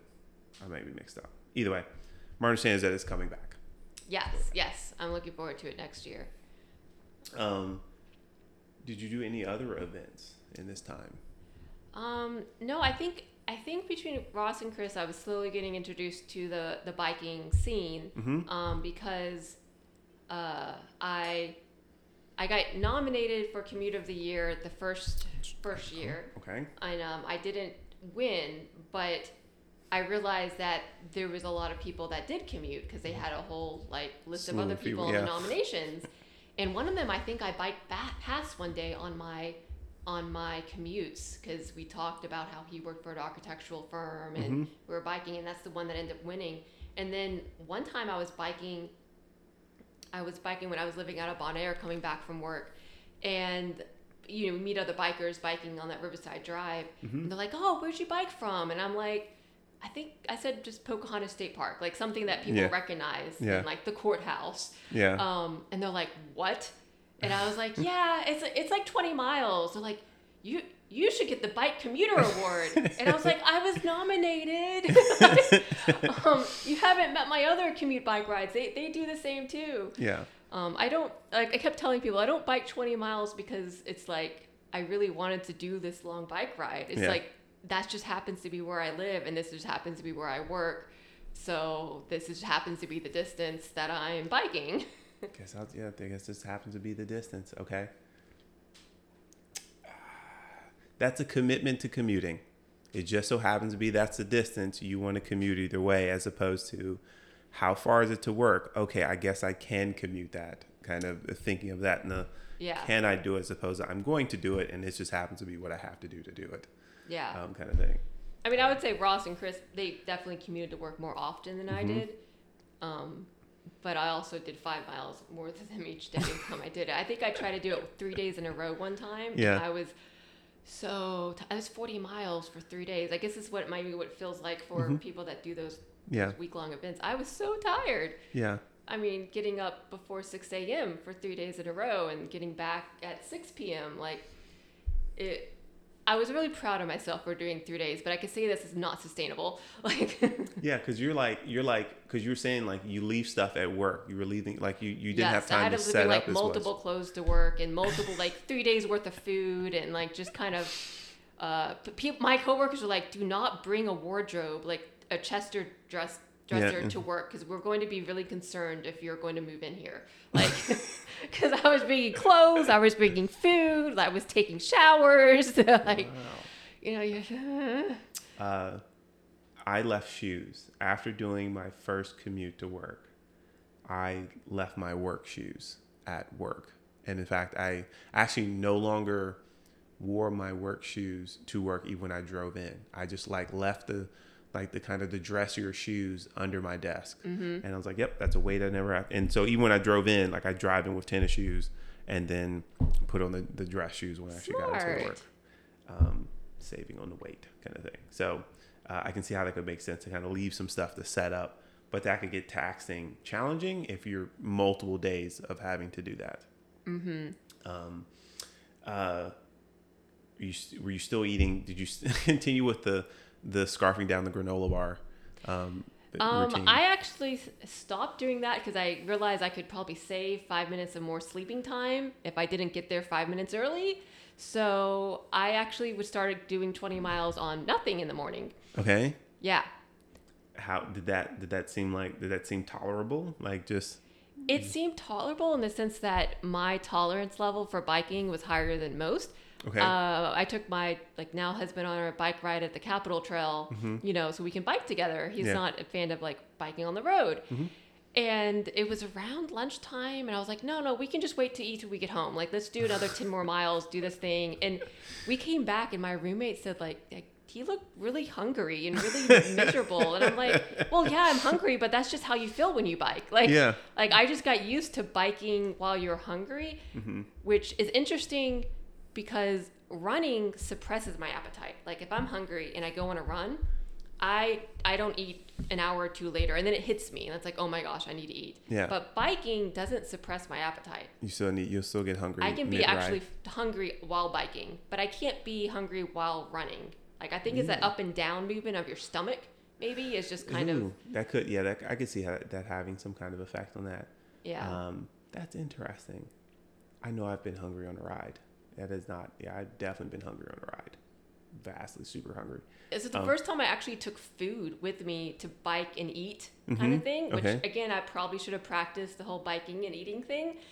It was when Bradley had a group of people do a 200 mile ride on the Capital Trail one summer. Okay. they were doing like a Strava segment thing. Um um I mean, I feel like you could have been doing that with him. I don't know who that was. was oh god uh that was with I think I just heard that story with Mark North and some other people that he was trying to do the 200 uh, whatever the the Capital Trail and um, get the record or whatever at the time. But yes, I Yeah. recall this this story of him trying to do this. Yes. Yeah, so Ross was saying like, you know, you've always wanted to bike. Like I've been wanting to bike the 100 miles on the Capital Trail. I just didn't know like how when to do it. Like uh, do you just go out and bike it? And he's like, this would be a good chance for you to go and bike it because I guess I'm not used to biking solo at this point. Mm-hmm. I was always commuting or doing bike with June my dad. I guess Yeah. the only solo I was doing when I was just biking to and from work. Sure. Um, and not in Richmond, but in Blacksburg. Right. Right. So I was like, okay, sure. So I woke up a ridiculous hour when they were starting, and I was like, well, if they're doing 200, surely I can hold on for 100. And I had all my food laid out, but I had like candy bars in my back, and I was like, I only had one water bottle because that's all my bike could hold, because I only had one cage. Uh, okay, wait. Okay, either. Okay, keep going. So you had one one bottle, one bottle. 'cause that's all you could have. Yeah, and I think I had the other one in my bike shirt. Maybe I had two. I forget. Because something about you probably want more water than this, but I only had one cage. And luckily, Charles City had a place you could fill up for water. Mm-hmm. Yep. And um, Ross started out with me for a little bit, but he wasn't going to do the whole thing that day anyway. And around like mile 25 is when I was just it was it was me. I kept up with him. I like to think in around the first 20 miles. Okay. I don't know. Okay. All I know is that I got behind and I didn't really care much to try to like To catch up. because I would have to go even faster just to keep up with them to get to the point where I can keep up with them at a slower pace. So Yeah. I was like, this is just not going to happen. Yeah. So I I biked the whole way there and back and Okay. and uh, my chocolate bar did melt. I realized that you don't take chocolate. Mm-hmm. And um but other than that it was So wait, you bike all the way to Jamestown. Mm-hmm. Nice. and back. Okay. Nice. Okay. So I did the 100 miles. So wait, um, so prior to that, you'd only done like sixty, right? That was like your that was clearly your longest. Those are like once a year events with my Okay, dad. Okay. Yeah. All right. Um, so you do this hundred, but it sounds like what around twenty five ish, you're then doing this on your own until you get to Jamestown. I guess they pass you on their way. They have to pass you. Yeah, they passed me. Um, so there was a high schooler also biking with me until probably when we turned around at Jamestown Mm-hmm. in maybe like mile 75. Like at some point, it's like, okay, high schooler, I think you know what you're doing. Like you're fine on your own. I'm going to be on my own type of thing. 'cause I Okay. felt like I could. And then at the very, it's not really at the very end. I Yeah. probably before around that three mile park that that's there. I forget where I was. Yeah, four mile, Four right? mile. Four mile car. Yeah. Yeah. Mhm. Um, is where they passed me going back to do another hundred miles. Oh, So right. had- yeah, yeah. They'd They already had finished, down. turned around, and come back. Yeah. And I was like, "Hi, I'm well, I'm almost there at the end, and I'm stopping after hundred. um, Aw. so that was yeah, so that's when they passed me. Okay. Um, so when you're doing this and you're essentially, so you you had this high schooler with you. Yeah. Okay. Um, did the high schooler seem proficient? Did it seem like they they knew what they were like they could ride well enough? Um, yeah, he seemed fine. He was friends with Bradley. I, I forget how the connection was. Um, he he seemed to know what he's doing, but I feel like just like me, we were both kind of new at this. We weren't there to to. I don't even know if he was going for the 200. I'm not really sure, Okay. But He was not new to whoever that was was not new to cycling.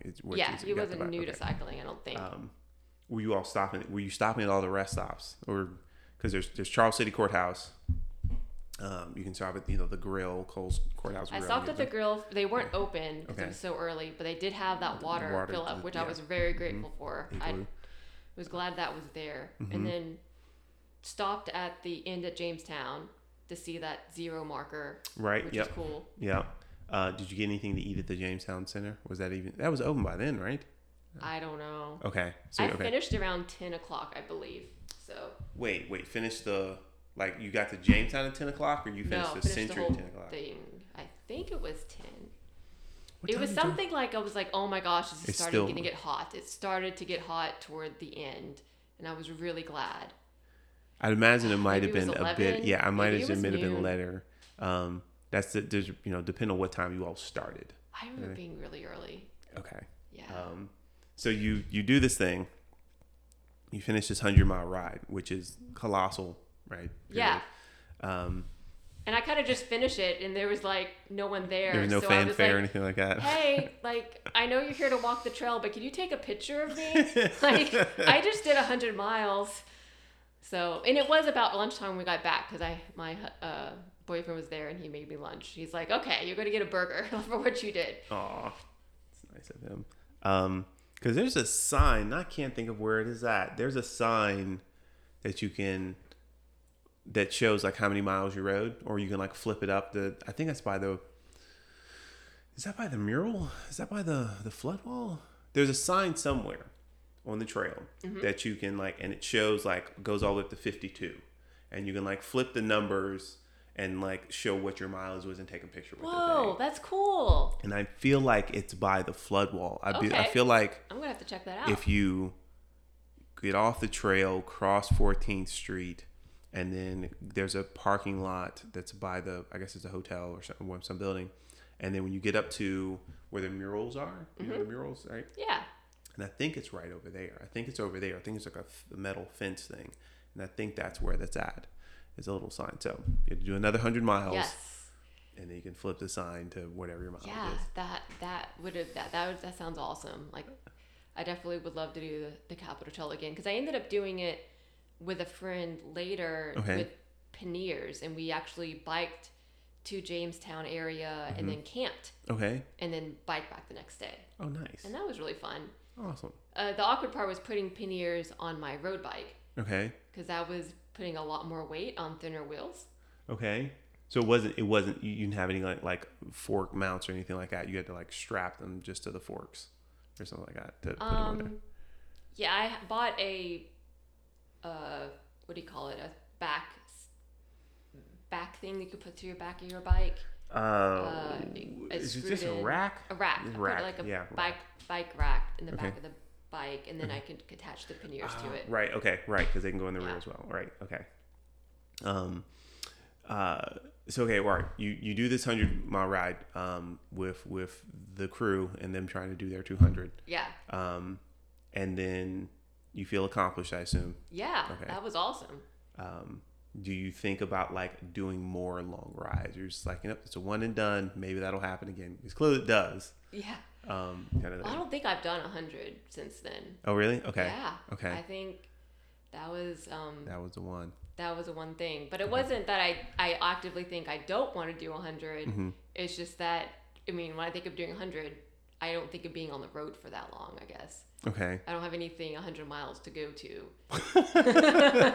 Right. If yeah, if if if most rides are a commute, there's a destination. yeah. then yes, like doing a hundred for for for distance sake may not. Yeah, I could see that not crossing your mind, kind of thing.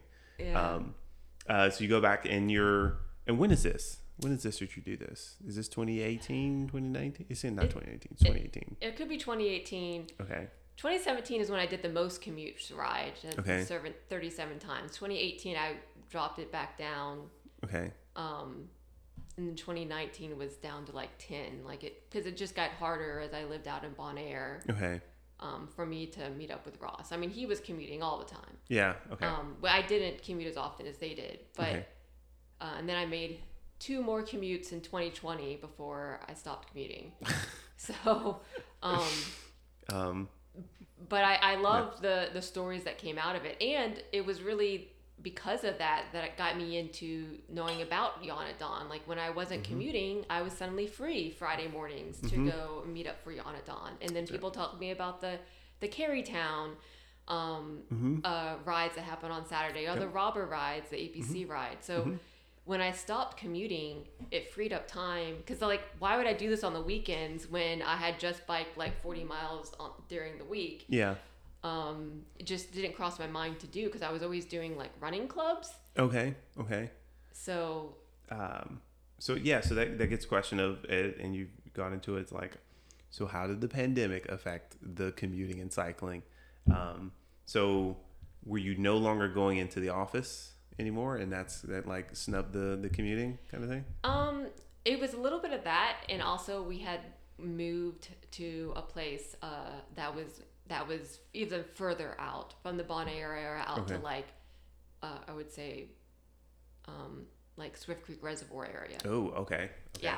So I was out there and uh, it just made it difficult. I was I knew moving I would not so the first time we moved I like put a circle around where we met. I was like, I can only live within these five miles. You know, like I have to be able to bike. And then I knew the second place we moved to was like, I know it's not going to be possible to meet up with Ross because at this point in mm-hmm. time, I was like closer to work Yeah. because I was further out. Mm-hmm. And I was like, well, I'm exchanging like a bike ride for a shorter drive commute. Yeah. So that's kind of what that what happened with that decision. Okay. All right. But we did, my husband and I during the pandemic, we were bike around the neighborhood. Okay. And it was really fun because it was this new neighborhood and um, I don't know, like maybe kids would be outside playing in their yards, but we didn't really see anyone or meet Okay. anyone during the pandemic. And but later on, like a year later, I was doing this paddle boarding and the woman's like, "Oh yeah, you used to live in this neighborhood, right? Like you were the bikers. like apparently people knew of us as the people that just biked around the neighborhood." I was like, "Oh, that's so cute." So we didn't really see anyone, but they all saw saw us. Yeah. Mm-hmm. Um, and at one time I got Queen of the Mountain at one of the the ride segments, and I think Yeah. it's just because not many people bike out there. Okay. and it was like, whoa! It, it has now since Guyton defeated, but okay. um, okay. we would uh, we would bike bike those roads, and that was really fun. Okay. Um, and that was through 2020, right? Yeah. Okay, 2020. Um, uh, so then you're you knew of Yon Don, and so you you're you you're freed up your time, so you decided to, to do a couple of the Yon Dons, more than a couple. More than a Yeah, couple. yeah. I started doing that, um, and it was it was great timing because I could do Yawn at Dawn and then put my bike on the back of my car Mm-hmm. or in my car. I actually just got a bike rack um, last Christmas, which was great. But I was like literally putting my bike in my car and go off to work. So Okay. and people that knew me were like, "So what, are you going to now commute to work?" And I'm like, uh, "Considering how late it is, and it takes me an hour and a half from here to, I'm not commuting back into work right now. Like I don't, I will be late to work if that was the case. Yeah. Like if I was commuting, I would be leaving at 6 a.m. Yeah.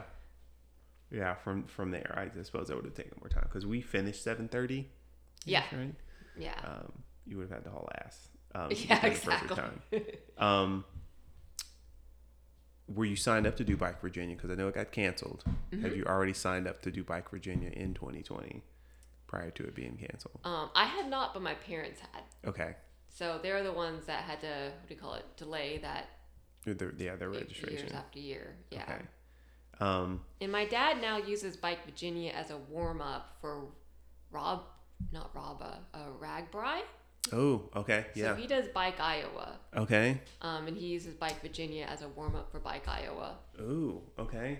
And How he many- was doing Bike Iowa before he started doing Bike Virginia, which Okay. was all before I even moved to Virginia. Okay. So So he's okay. He's yeah. He drinks deeply of the sauce if he's doing that much riding. yes. Um, do you think you would do RAGBRAI? Um, I don't know. I think I like the concept of it, but uh, I I don't know how I feel about biking. It's interesting. I love biking to places, like having a destination, but the Mm-hmm. idea of biking for a week, I, I don't know. It just seems it seems So like a, a- lot. It, yeah, it is a lot. There's no. There's no getting around it being a lot. um, so Maybe I really would understand the meaning of those bike shorts. you know, the need of them. you would appreciate them. Yes. After like the third day, you'd be like, yeah, these are great to have. Um, but yeah, it's. I mean, it's across the state, so it's you know, it's riding kind of to a destination. You know, you ride somewhere and then you ride a little further west. I believe. I think it goes it goes west. Mhm. have you Um, have you done it? I have not, but I've had enough people tell me about this thing Yeah. that it does sound it does sound adventurous. It does sound awesome between the the amount of fanfare, the amount of support that's that's for it to kind of go across, and um, you know the yeah the the festival on wheels. I suppose is what I've. I've Mm-hmm. I mean, that's heard. guess the sense I get from my dad. He talks about the pancakes he eats every morning, and you know, there's biking somewhere happening in there. Mm-hmm. Um, but the thing to think about, you know, because the event hopefully we'll continue on, and, and perhaps we'll we'll both get to see it at some point in time. Yeah, Um, yeah, that would be cool. Um, um, are you so you no more? Are you still commuting? Oh, wait, no, right? You're not commuting, right? You're Yeah, right, I'm not commuting. Yeah. Um, which, like, I I get that that's what gave me the love of biking is Mhm. really just my dislike of driving, but then moving to Richmond and finding a community of bikers that do a lot of different type of biking Yeah. has just really kind of like, oh no, this is an actual sport and this is Mm-hmm. like something you do for exercise. And I was always using running as like the thing Your I do for exercise. exercise. Like if I wanted to work out, I would just go run. But I like the biking aspect of things. Mm-hmm. I like the community. I like the people that meet at, you know, Mm-hmm. uh, get muffins and cinnamon rolls afterwards. Like it's, uh, it's great. And that's when I got into all those other, you know, hearing about RABA and Mm-hmm. the different rides. And my husband and I went out to did the ride to Ashland and back one day, and Mm-hmm. that was great. Awesome. Um, yeah, they have rides going up going up north to, to, to Ashland almost every day. I think there's a ride going to Ashland. wow. I think Yeah. every day in some capacity, either in the morning or in the afternoons throughout the because it's just the roads are I don't want to say call them safe, but like it's roads we all know. So there's a number of routes that can be plotted that kind of go from here, from Henrico up to to Ashland and, and back to some capacity. Um, uh, and uh, wait, where was I going to ask you? Yawn at dawn. No, you did some rabbit rides. You made it to some CBC rides. Carry Bike Yes. Okay. Um, I did that.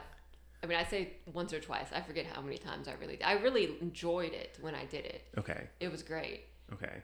Um, and then there was a. I did an offshoot. There was a, maybe a CBC ride in like the women's on Sunday. I did that one time. Got invited by a friend. Is that out of um Short pump area. Yeah, the short pump. Okay, yeah, they still have that. Uh, the And so that one. was just it was just different biking in that capacity than it was commuting. So Mm-hmm. commuting, there was constantly stop signs or stoplights, and it was just like let's get to work. But when you go to group rides, there's positions of how you ride, uh, either how close or not Mm-hmm. close, and then there's you know everyone says clear and people just turn right and i mean it's just like a big big group. I was didn't know how to ride in in bigger groups. I was used to like like three people biking and um, the different calls you say you know if there's stuff in the road and uh, it's it was really cool because it was just i'm surprised how different it felt and and it, it helped me with endurance because when you're commute riding i literally am stopping at all the stop signs Yeah. and then I finally, even though I was biking 20 miles, like I was stopping. So when I was finally biking 20 miles, not stopping, Yeah. it felt much harder. Yeah. I was like, oh, so this is what it feels like to not stop, to just continually bike, like if you were on a trainer inside. Yeah. And I didn't realize how how like much better that was to get me in shape, like or how like maybe less in shape I was when I said I commute 20 miles. I really am like stopping and going, stopping and going. uh, it is still huge to commute 20 miles. Just whether you're stopping all the time or not, let's not take away from that. Um, but yes, there is a bit of a difference of 20 miles straight, or you know, 10 miles straight and then 10 miles back with minimal stops, kind of thing. Yeah. Um, as opposed to um, an urban ride where there's stops everywhere, kind of thing, or you're obeying all the traffic laws, um, kind of thing. Um, and for Bike Month this year, you led one of an you led an event for Bike Month this year. Okay. Yeah, about I feel like I mean we did it in October and the first one I did was the previous year in May before the pandemic. Um, I did the ice cream bike tour. Okay. So that was inspired because that's what I did with my friend. We met up after my commute at Okay. a different ice cream shop. And I was like, cool, like you could bike to all these places. Like, how about I do an ice cream bike tour? And um, Ross really helped me out, supported me that, and um, practically led it last time. Okay. And and it's just really fun to meet other people biking and also encouraging a, an ice cream bike tour. You know, one year we had a guy had his two kids in tote, and he's like, "This is great. Could we do this like once a week?" And I was like, "You could do this once a week." but you got families together, you got kids together, you got Yeah. people like I said in spandex, like the biker bikers together, and then you Mm-hmm. got people in like casual biking together because everyone loves ice cream. Yeah. Like eh, so so that was that was really cool and I hope to be able to continue something like that. Awesome. Uh, how many bike? How many ice cream places do you go to? Uh, usually three. Okay. Yeah. Um, okay. Uh, and I've had. I don't normally eat ice cream. Uh, one, I am uh, try to live a dairy-free life, um, lactose intolerant. Um, but I learned gelati celesti. I was going to say like they have some Yeah, dairy they have free dairy-free options, options. right? Yes. Um, there's a dairy-free chocolate. There's a dairy-free like peach, Mm. raspberry flavor, and I thought there was one other dairy-free option. They don't always have in stock, um, but I've been to the one in uh, on Grove Mm-hmm. uh, a bunch of times. Um, there's another ride I've been on a cookies and cream ride, and they go out there and they, then they go to Insomnia There's a Cookie cookies after. and cream ride. It's a cookies and cream ride. Um, it's on, uh, goodness, Tuesday nights. It starts at eight. It starts at is it starts at eight? It started at eight p.m. And by time I've not done it in like three weeks, maybe four weeks. But by time you got to uh, the Gelati Celestial Grove, you need to have your front bike lights on. Um, and then once we leave there, you clearly you need to have your lights, Yeah. your lights on. And then we go to the Insomnia Cookie um, at VCU near Mm-hmm. near VCU on Grace, um, and then people get cookies, expensive cookies. Yeah, oh yeah, that's Um, delicious. And uh, and it's a social pace. We you know we we But you know you start at 8 p.m. yeah it's a yeah it's a, it's a So the ice cream shop's open that late. Mhm. Oh, okay. Is it 8 p.m.? I believe it's 8 p.m. They start gathering at 7:30, and then the ride starts at 8 p.m. Is what I recall. Not. It's either that or it starts at 7:30. But either way, it's end up being in the dark. I don't know if they adjust that time because I only started doing that like a couple months ago. So I don't know if they'll Yeah. adjust that time for winter. Yeah. Um, but uh, there's still ice cream rides That's awesome. you find uh, That's you'd like to join at some point in time. Would Yeah, and I guess another bike ride I participated in once, just once or twice, but I really like the concept is the the breakaway one, Ah, where mhm. people would start at different parts of Richmond and then end up coming together. Mhm. Um, that was convenient for me because I could get back from work and still make it to that, Okay. or even like I think one day I might have commuted to the breakaway event and did the breakaway event, like so, because it was it was in the evenings and it was convenient because it was always some one of the hubs would be closer to me type of thing because they had a few around Richmond. Right, different different starts. Yeah. Um, yeah, I don't know if they've. I don't think there's been a breakaway ride this year. Has there been a breakaway ride? Um, There but was, I know, I just haven't been able to participate in it, but I do yeah. get those emails, and I'm like, cool, that's still happening. um, yeah, it is good to see the all the the different social rides um, uh, that are kind of happening for for people to enjoy a ride, get ice cream, socialize, and that kind of thing, um, and still get some activity in. Um, so I'm glad that we have them. That not everything is a you know balls to the walls, 20 miles an hour, you know ride to to whatever place and back kind of thing. Yeah. Um, yeah. Uh, do you have you gotten more kit? Are you still in the same? Have you still used the same kit that you bought originally back in 2017? Yeah, I, I still I have not um, expanded my wardrobe as much. Um, oh no, I have though. I bought I forget. It was at the uh, women's ride on the Sunday that I was in the Carytown bike shop and I bought those really big long socks. So at that point, I was just wearing my running socks. And I was like, I see everyone, all these bikers wear these longer like. And I asked Ross one time, like, why? Is there something like to protect your leg? And he's like, they just look cool Yeah. and I bought one. And I was like, sure. And now you know what? I think they look really cool. And I, um, my niece commented on it because she comes and buy, bikes the Shenandoah one with us, and she's like, "You have the highlighter socks." So, uh, just last year, I bought myself another pair and bought Yeah. her a pair Yeah. of these these uh these highlighter socks Yeah. that I really like. And I was like, "Oh, I see why bikers like these things." I think there's probably some benefit to the compression, right, on the leg, right? There's probably some That's what I was thinking. benefit. Like runners even have compression socks, but Um, yeah, because I ankle high. Mine are a little bit above the ankle. I think mine uh, come to about an ankle. I don't have them like, you know, mid calf or anything like that. Yeah, they don't Okay. come that high. Um, uh, what's your earliest memory of biking that you can recall? My earliest memory was um, my dad pushing me down the hill in our yard to teach us how to bike.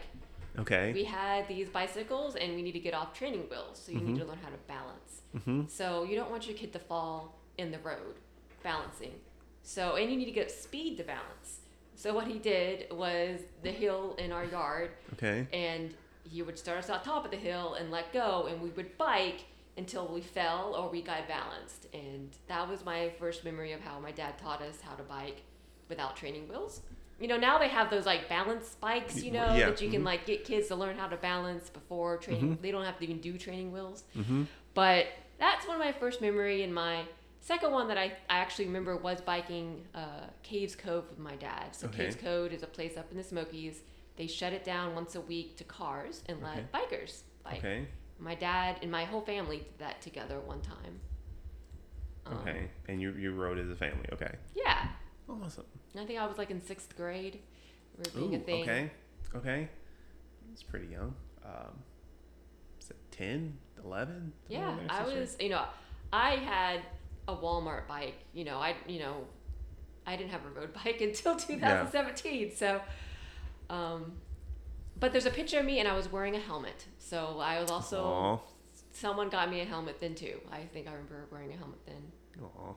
Um, uh, and uh, I guess I'll, I'll and you- you've not been riding as much now. Yes. not- right.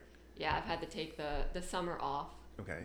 Yeah. Um, but the expectation is that you you you you come back strong when it's when you're allowed to do so, right? Yes, I'm excited for the fall because when I started bike commuting around September time, it rapidly got cold. Mm-hmm. And I mean, I think I remember commuting once and then like waiting a month to do it again. Like it wasn't Okay. something that like, okay, I'm going to join you every day now. Um, so I was really biking commuting in the winter time when I first got used to bike commuting. Okay. And then it wasn't until getting through that first summer, going back in the fall again, that I was like, whoa, this is why people enjoy biking. Like the first time I wasn't too hot, the first time I wasn't too cold. Like it Yeah. was, it was like such little less effort when you don't have to deal with the weather conditions because the fall was just so Just nice. right. Yeah. And I am looking forward to biking in the fall again. Um, Uh, so I will say, um, for this year, there's been a, a number of folks uh, that have mentioned. I don't know how cold you want to get with your riding. That the there may be some rogue Yawn at Dawns past the season, end of the season. Um, so we'll we'll probably be calling it calling it quits in official rides in like two or three weeks. yeah. Um, but then some folks have talked about still meeting, you know, the six thirty. So yeah, I um, think some people last year went October first, like you know, kind of Mhm. like, kind of. I know it gets a little dark, dark Mhm. or darker, but yeah, I just I just love the weather in the fall for biking, and I'm hoping to catch some of the tail ends of Yawn at Okay. Dawn. uh, we'll we'll be around. But I, I mentioned that in that um, if you're you're in the Facebook group, you may see someone post about like let's go ride, and it's like Ah, okay. first week or second week of October kind of thing. Um, You know, uh, and and I hope they stick to same one hour ride kind of thing. Um, but uh, you may still get a chance to, to do some yawn at dawns, um, rogue yawn at dawns before the year's out. Uh, wait, earliest memories. It's your earliest memories. Your bike ride. Uh, the hybrid's still at home somewhere. The hybrid's still. Yeah, the hybrid's actually with my mother-in-law because Okay. she wanted a bike to bike on Okay. and um, do some casual. Because she saw she saw me like biking a lot more and getting into it. So I was Okay. like, hey, you could you could take my old bike. Okay. Um, unfortunately, it, it's just it's just I what I eventually feel like I'll do is end up donating the parts somewhere because it is Okay. just not that good of a bike to be biking on. Somebody would use that bike. It when Yeah. it may not be in comparison to your nice road bike. Yeah. Uh, somebody would be quite happy to have that bike to continue Ew. commuting on. It was ridiculous. I still have the bike brakes from this incident. When I was biking on it with Ross and Chris, Mm-hmm. I got a flat tire. Yeah. Um, one of the, and that's the great thing about biking in a group is that I have someone to help me like Right, stop the your- bike, do the thing, and we were you know on our commute in the morning, so we Mm-hmm. just pulled over at a gas station, we got it fixed, and then that was the first time someone actually looked over my bike, Yeah. which was like Ross, and Ross looked up to me and said, "You need new bike brakes." And I was like, "What?" and he's like, "You shouldn't be able to squeeze all the way down before you have to stop." And I was like, "Oh." And so then I maybe that same day, like I, the Molly is right there in um off of Iron Bridge, Yeah. and I was like, "Hey, I think I need new bike brake." The guy looks at me, and it was it was smooth. Yeah. Like I was like, "Oh, that's not how they're supposed to look."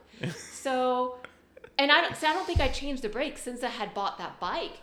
So of course it needed new bike brakes. Like I cannot believe how just like okay, I'll just do this Yeah. without. But now I know, you know, bike. I get my bike tune up every year. You know the the stuff you wear. Mm-hmm. Yeah. It's just it's been really eye opening, and a lot of it's because of the uh, the awesome community of Richmond. Yeah. Um, but you don't you you may you don't know like oh I need to do the maintenance on this part and then this part kind of thing until someone points that out or you have something else to compare it to be like oh like I maintain this other thing like maybe the bike needs some like Yeah.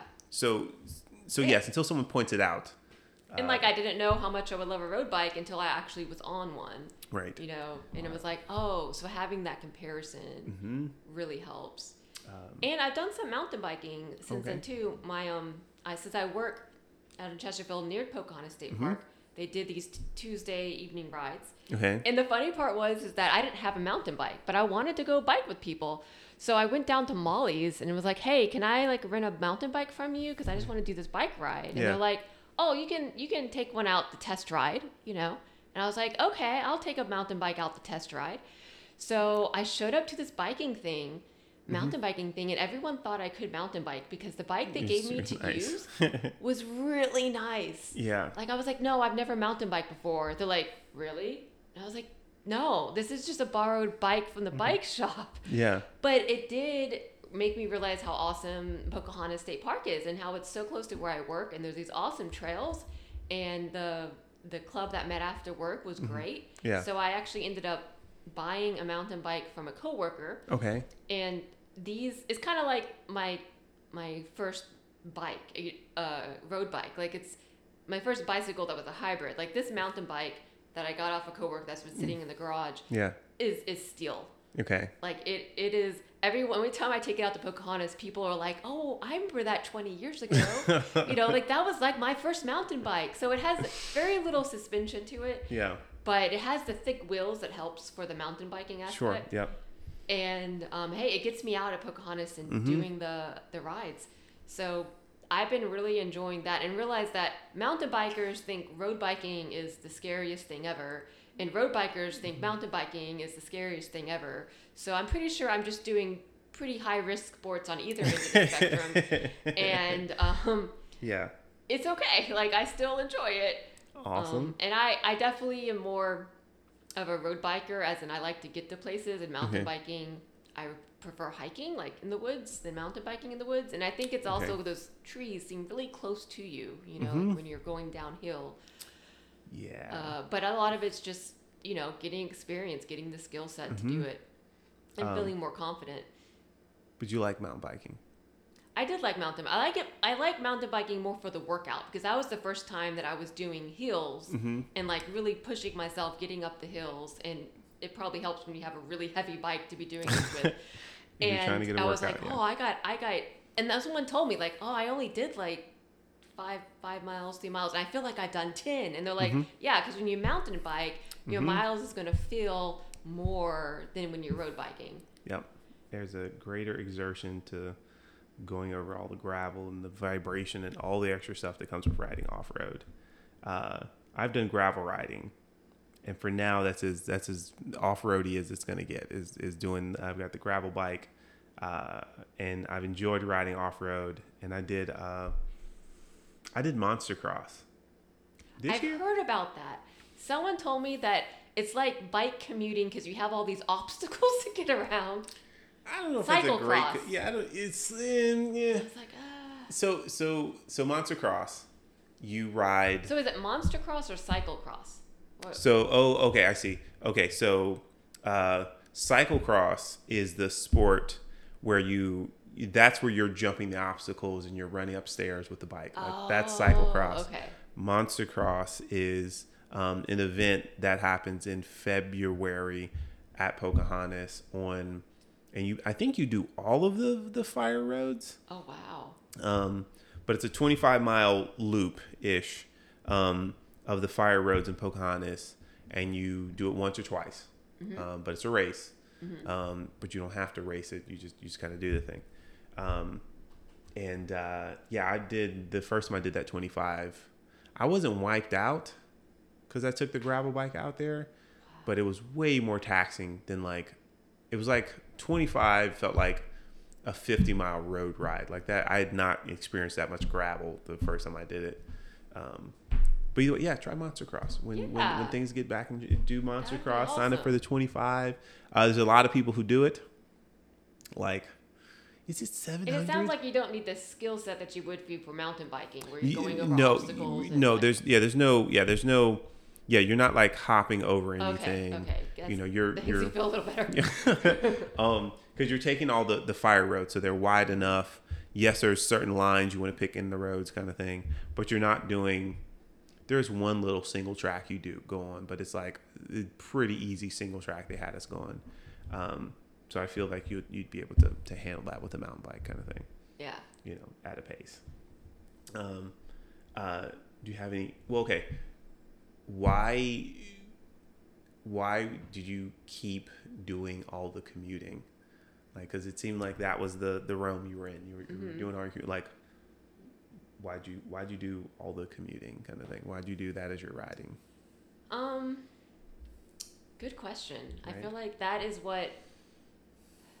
That's kind of what I I don't know the the essence kind of what I love about uh, biking is that it can get you somewhere for free almost like it's just your legs you know it's mm-hmm. and it can get you distance versus running. Um, I ran a marathon before. Like Mhm. it, it was like I don't want to spend what four hours of my life Mhm. running. Like it was, it's just a lot of time to be doing one thing. Mm-hmm. But biking though, I just feel like I I can do it for free just with your own body. You can get somewhere, and I just think that's the coolest thing ever. One of my, not, I was in high school. One of my earliest memories of biking on vacation was, you know, I wasn't that much of a rebellious high schooler, but I would on vacation bike to the mall because you could do that where we vacationed at. okay And I would go to the mall and then come back and be like, I can't do that in Knoxville, Tennessee, but I could do that here. Like I just, uh, for some reason, that's a, a highlighted memory. And I'm Mm-hmm. like, why? Oh, probably because that was the first time I was commuting. I wasn't just biking on the beach or Mhm. biking on Yeah, the trail. okay. Um, and I thought that was really cool when I moved to Japan. I had gone three years, three times before moving there to live there. okay And one of my first memories of Japan was my host family was like, "We're gonna go get groceries now," and I go straight to the car because that's how you get groceries, right? yeah But in a city, you walk to the grocery store, and they're like, they laughed at me. They're like, "Ha, no, no, we're walking," and I'm like, "You can walk to the grocery store?" Like, because I had Yeah. never lived in a city before, Yeah. mm-hmm. and I don't know. There's something freeing about not needing to drive, maybe, Okay. or maybe something that makes Like I would come into work feeling more awake, believe it or not, kind of odd, but like, and having felt accomplished from my day, having not even started, because Yeah. I'm like, I biked to work today. I, I, I've done something. My day is good. Like, yeah. um, yeah, I think that's kind of what drives me to do it, and then Okay. it kind of opens up a lot of doors for other type of biking. Okay. Um, it does feel better to bike before work. It does feel better to, to, to you know either bike into work or to do the ride before work. Yeah. and that's that's crazy because I'm I'm a runner and I am not a morning runner. Like you Yeah. can't get me up up early to go run. Like that's just crazy talk. Like I am a I'll run at five o'clock. I'll run at four o'clock. I'll run during lunch, but Mm-hmm. I'm not running at six in the morning. Like my body does not work that way. But biking, even my husband thinks that he's crazy. Like he's like you don't want to get up in time for breakfast before you you know you go to work. I'm trying Yeah. to squeeze in as much sleep I can get. Yeah. But I will wake up like an hour and a half earlier if it means I get to go bike. You know, like Yeah. I will get up and get out of bed and not like lily galley if I'm gonna go bike. But if I'm just like getting up and doing normal routine, I'm just gonna be extra slow about it. Biking is that awesome. It It's really just like willing to give up on the give up on the I mean, sleep it's to do the it. it's the one thing that makes me a morning person. it's great. I don't even need coffee. I just get up and go bike. right. Yeah. Um, yeah. Uh, I've I've talked to people. Well, I've talked to people about like doing early morning rides, and and some people are still like, Nah, I can't do it. I can't. I can't make a six a.m. I can't make a seven a.m. ride, kind of thing. Um, but to each their own. But biking is awesome. I also want to get up early to go biking. Um, what's something you would want to tell someone else who's like, I think I'd like to commute to work to some degree? Like, what's something? What's some stuff you want to tell someone who's thinking about getting into commuting to work or how, living a kind of a, a more commuting lifestyle kind of thing? Yeah, I would say that um, finding other people that do it, like Okay. if you're in an area that you could, Mm-hmm. and uh, feel like Chris was using Strava to figure out good roads to bike on Mm-hmm. um, for that. And I mean, my thing was it's it's totally possible, even if you feel like it's not. It's totally because we would bike and we would run into someone at the um, the VA hospital. We would stop there at a light, Yeah. and then there was someone there that also stopped at the light. I was like, "Hey, where are you commuting to?" He's like, "U of R," and we're like, "Oh, wow, there's other people just because that commute um, to other places." Uh, and it was kind of refreshing that it just wasn't us. Yeah. it's like, no, yeah, that can be concerning if you find out like you're the only person doing this thing. Um, but uh, yeah, I'm glad you were able to find some people to commute with, find the, the, you know, the community outside of the commuting, the community outside of the commuting folks as well, uh, kind of thing. Um, yeah. Uh, well, um, Rebecca, I would like to thank you for sharing your story. Um, look forward to seeing you out on the bike uh, as soon as you can be out on the bike. yes, thank you. um, for all the things. Uh, thanks for leading um, the the rides for Bike Month. Uh, I will attempt to attend one of those ice cream rides uh, when you start leading those again. oh yes, I am excited for that. Yeah. Um, but yeah, thank you for your time. Appreciate you sharing your your story. And thank you for having me.